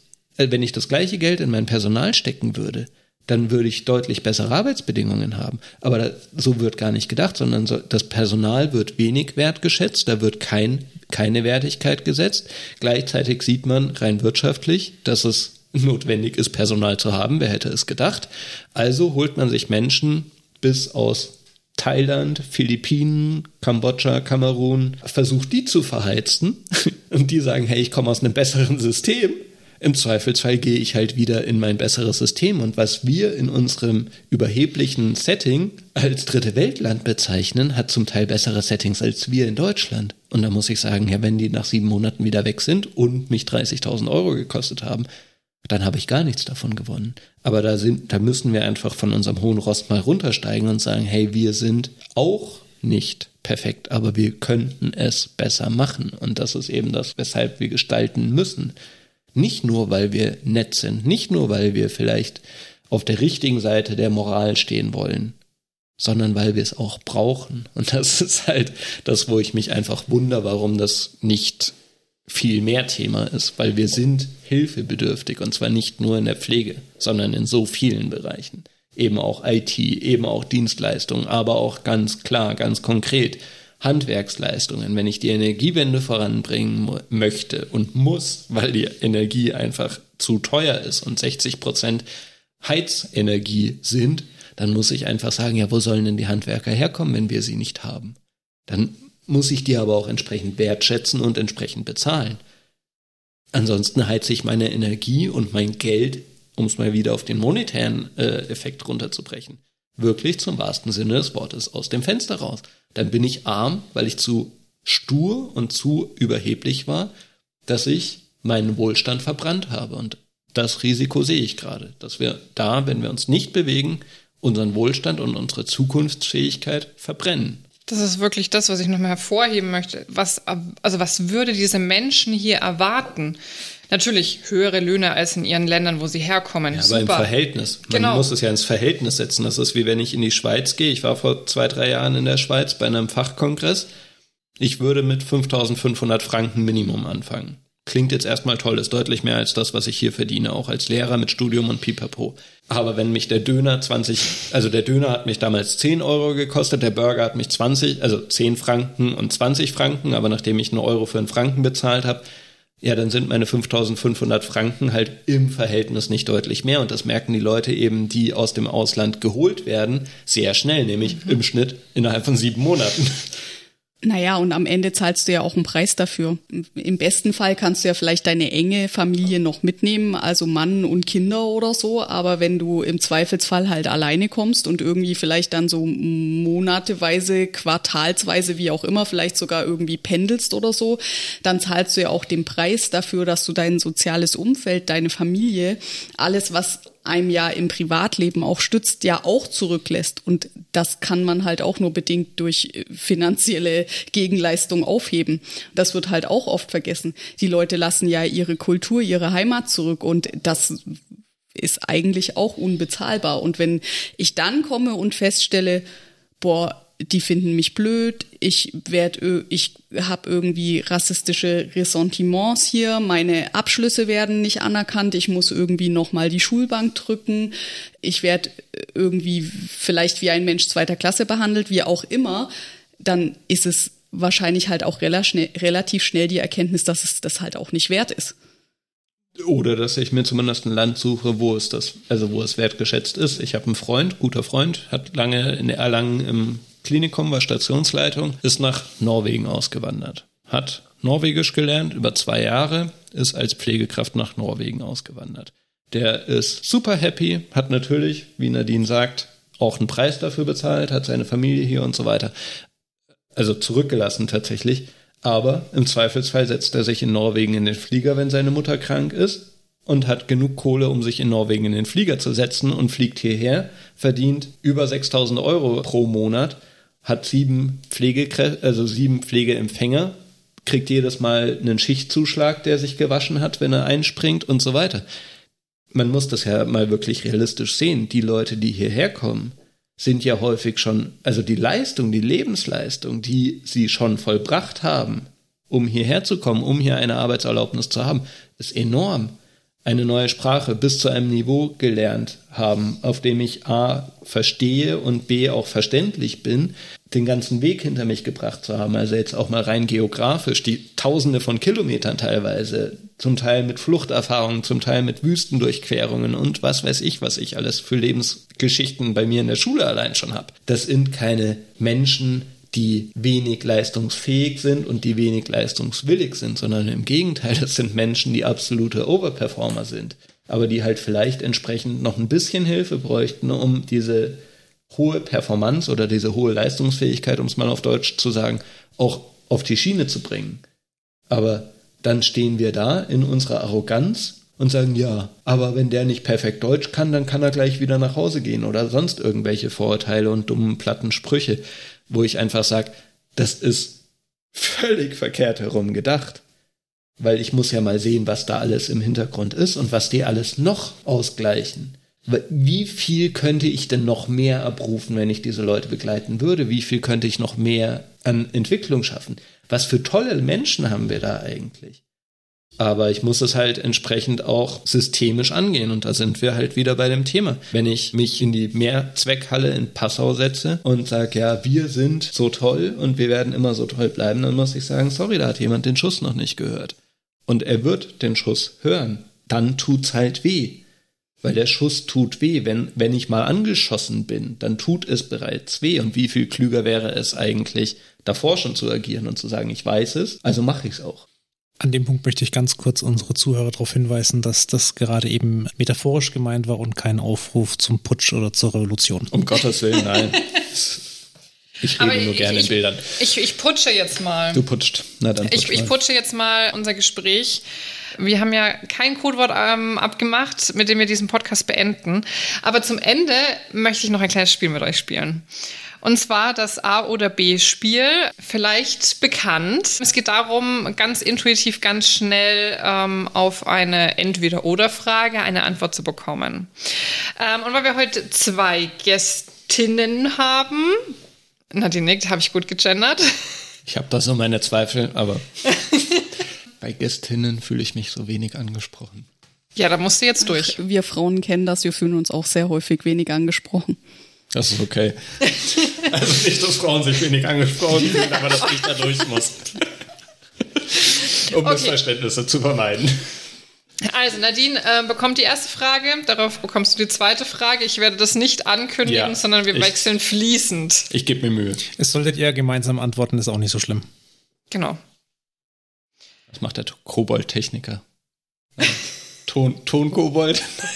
ich gebe mein Bestes.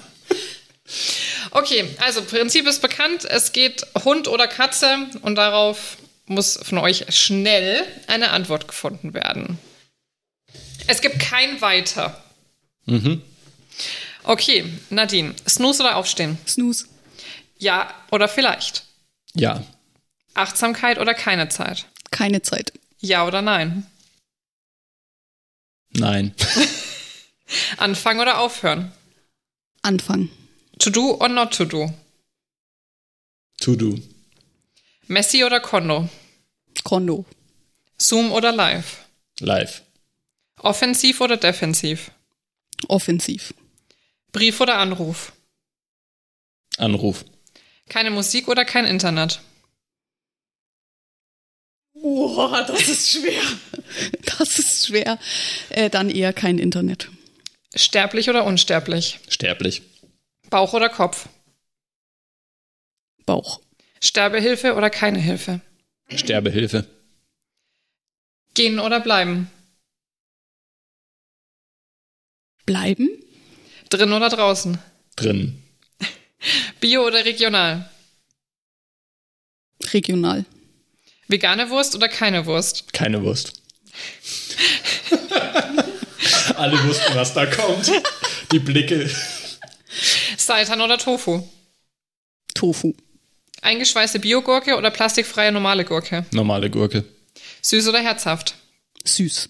Frühlingsrollen oder Sommerrollen? Was sind Sommerrollen?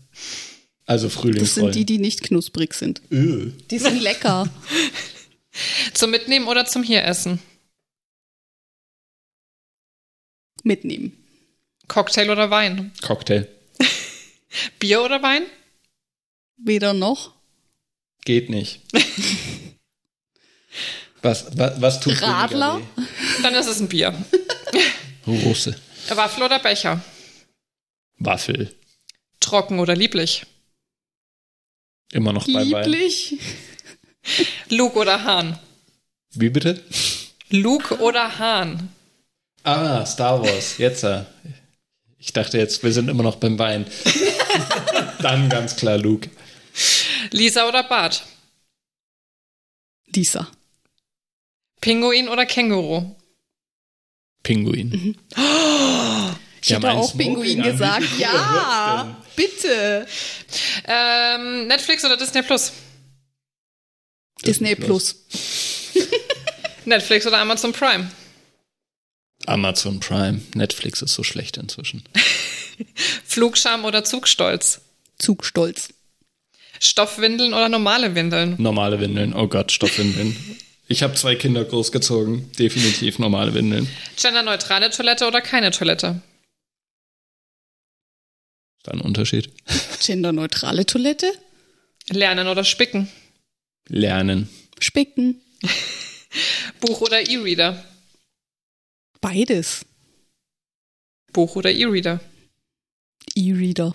Aber bei ganz besonderen Büchern lieber Buch. Hm. Wissen oder nicht wissen? Wissen. Wissen oder googeln? Googeln. Berg hoch oder Berg runter? Berg hoch. Workout oder kein Workout? Sei ehrlich. Kein Workout. Helm oder kein Helm? Helm. Zu Fuß oder Radeln? Zu Fuß. Laufbahn oder Waldweg? Waldweg. Beitrag oder Story? Beitrag. Anruf oder Sprachnachricht? Ui, Sprachnachricht. Nein, Anruf. Instagram oder Facebook? Instagram. Hörbuch oder Podcast? Podcast. Hörbuch oder Musik? Musik. Lauf oder Altdorf?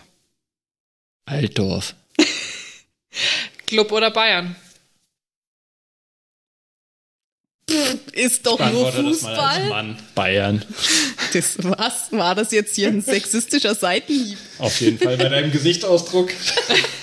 uh. Dafür kriegst du Club oder Kleeblatt? Club. Nürnberg oder Land? Land. Links oder rechts der Pegnitz? Links. Ich bin Linkshänder. Therme oder See? See. München oder Berlin? München. Annalena oder Robert? Ha, Annalena. Katar oder Ludwig? Cutter. Bund Nichts oder Land? Ludwig. Bund. Kommune oder Land? Land. Trump oder Putin? What? Frage ist, was? Erschießen? nicht, nicht, nicht physikalisch. Kein Kommentar. Du musst beantworten. Trump. Söder oder Laschet? Laschet. Wir sind zu Ende. Wobei, Jetzt war ich gerade drin. Ich könnte noch. ja dann, vielen Dank. War sehr lustig. Ihr wisst gar nicht, wie schwer das jetzt für mich war, da zu antworten. Also, gerade so bei der genderneutralen Toilette, da könnte ich jetzt stundenlang drüber ausführen, aber Warum? Wir machen jetzt, mal das einen teilen wir Podcast noch kurz. mit dir als Gast. Das ist ein Also, Outtake. gender, genderneutrale Toilette oder keine Toilette? Das ist ganz einfach. Warum überhaupt eine Toilette in zwei Geschlechtern trennen? Ja, genau. Ja, das Also, habe ich auch noch nie richtig Äh, verstanden. Wenn wir, wenn wir jetzt das einfach mal weiter diskutieren, also wenn wir es jetzt nicht an Geschlecht, schon an Gender ausmachen, ähm, brauchen wir irgendwann fünf Toiletten? Also ich kann es mal so sagen.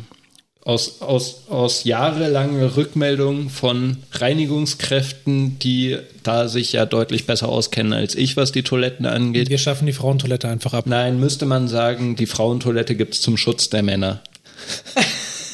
Also mir ist haben, auf jeden alle, Fall ein mir haben alle Reinigungskräfte, mit denen ich jemals zusammengearbeitet habe, gesagt, die Frauentoiletten, egal wo ich war, sehen immer schlimmer aus als die Männer. Kann ich leider bestätigen. Insofern genderneutrale Toilette, weil dann sieht sie so oder so fürchterlich aus. Aber man weiß nicht mehr, wer es war. Es ist auch eine Form von Gleichberechtigung. Ja, ich würde sagen, mit dieser Erkenntnis beenden wir die heutige Podcast-Folge. Vielen Dank an jeden, der bis zum Ende durchgehalten hat. Das waren die grünen Tischgespräche aus dem Nürnberger Land nachgegrünt.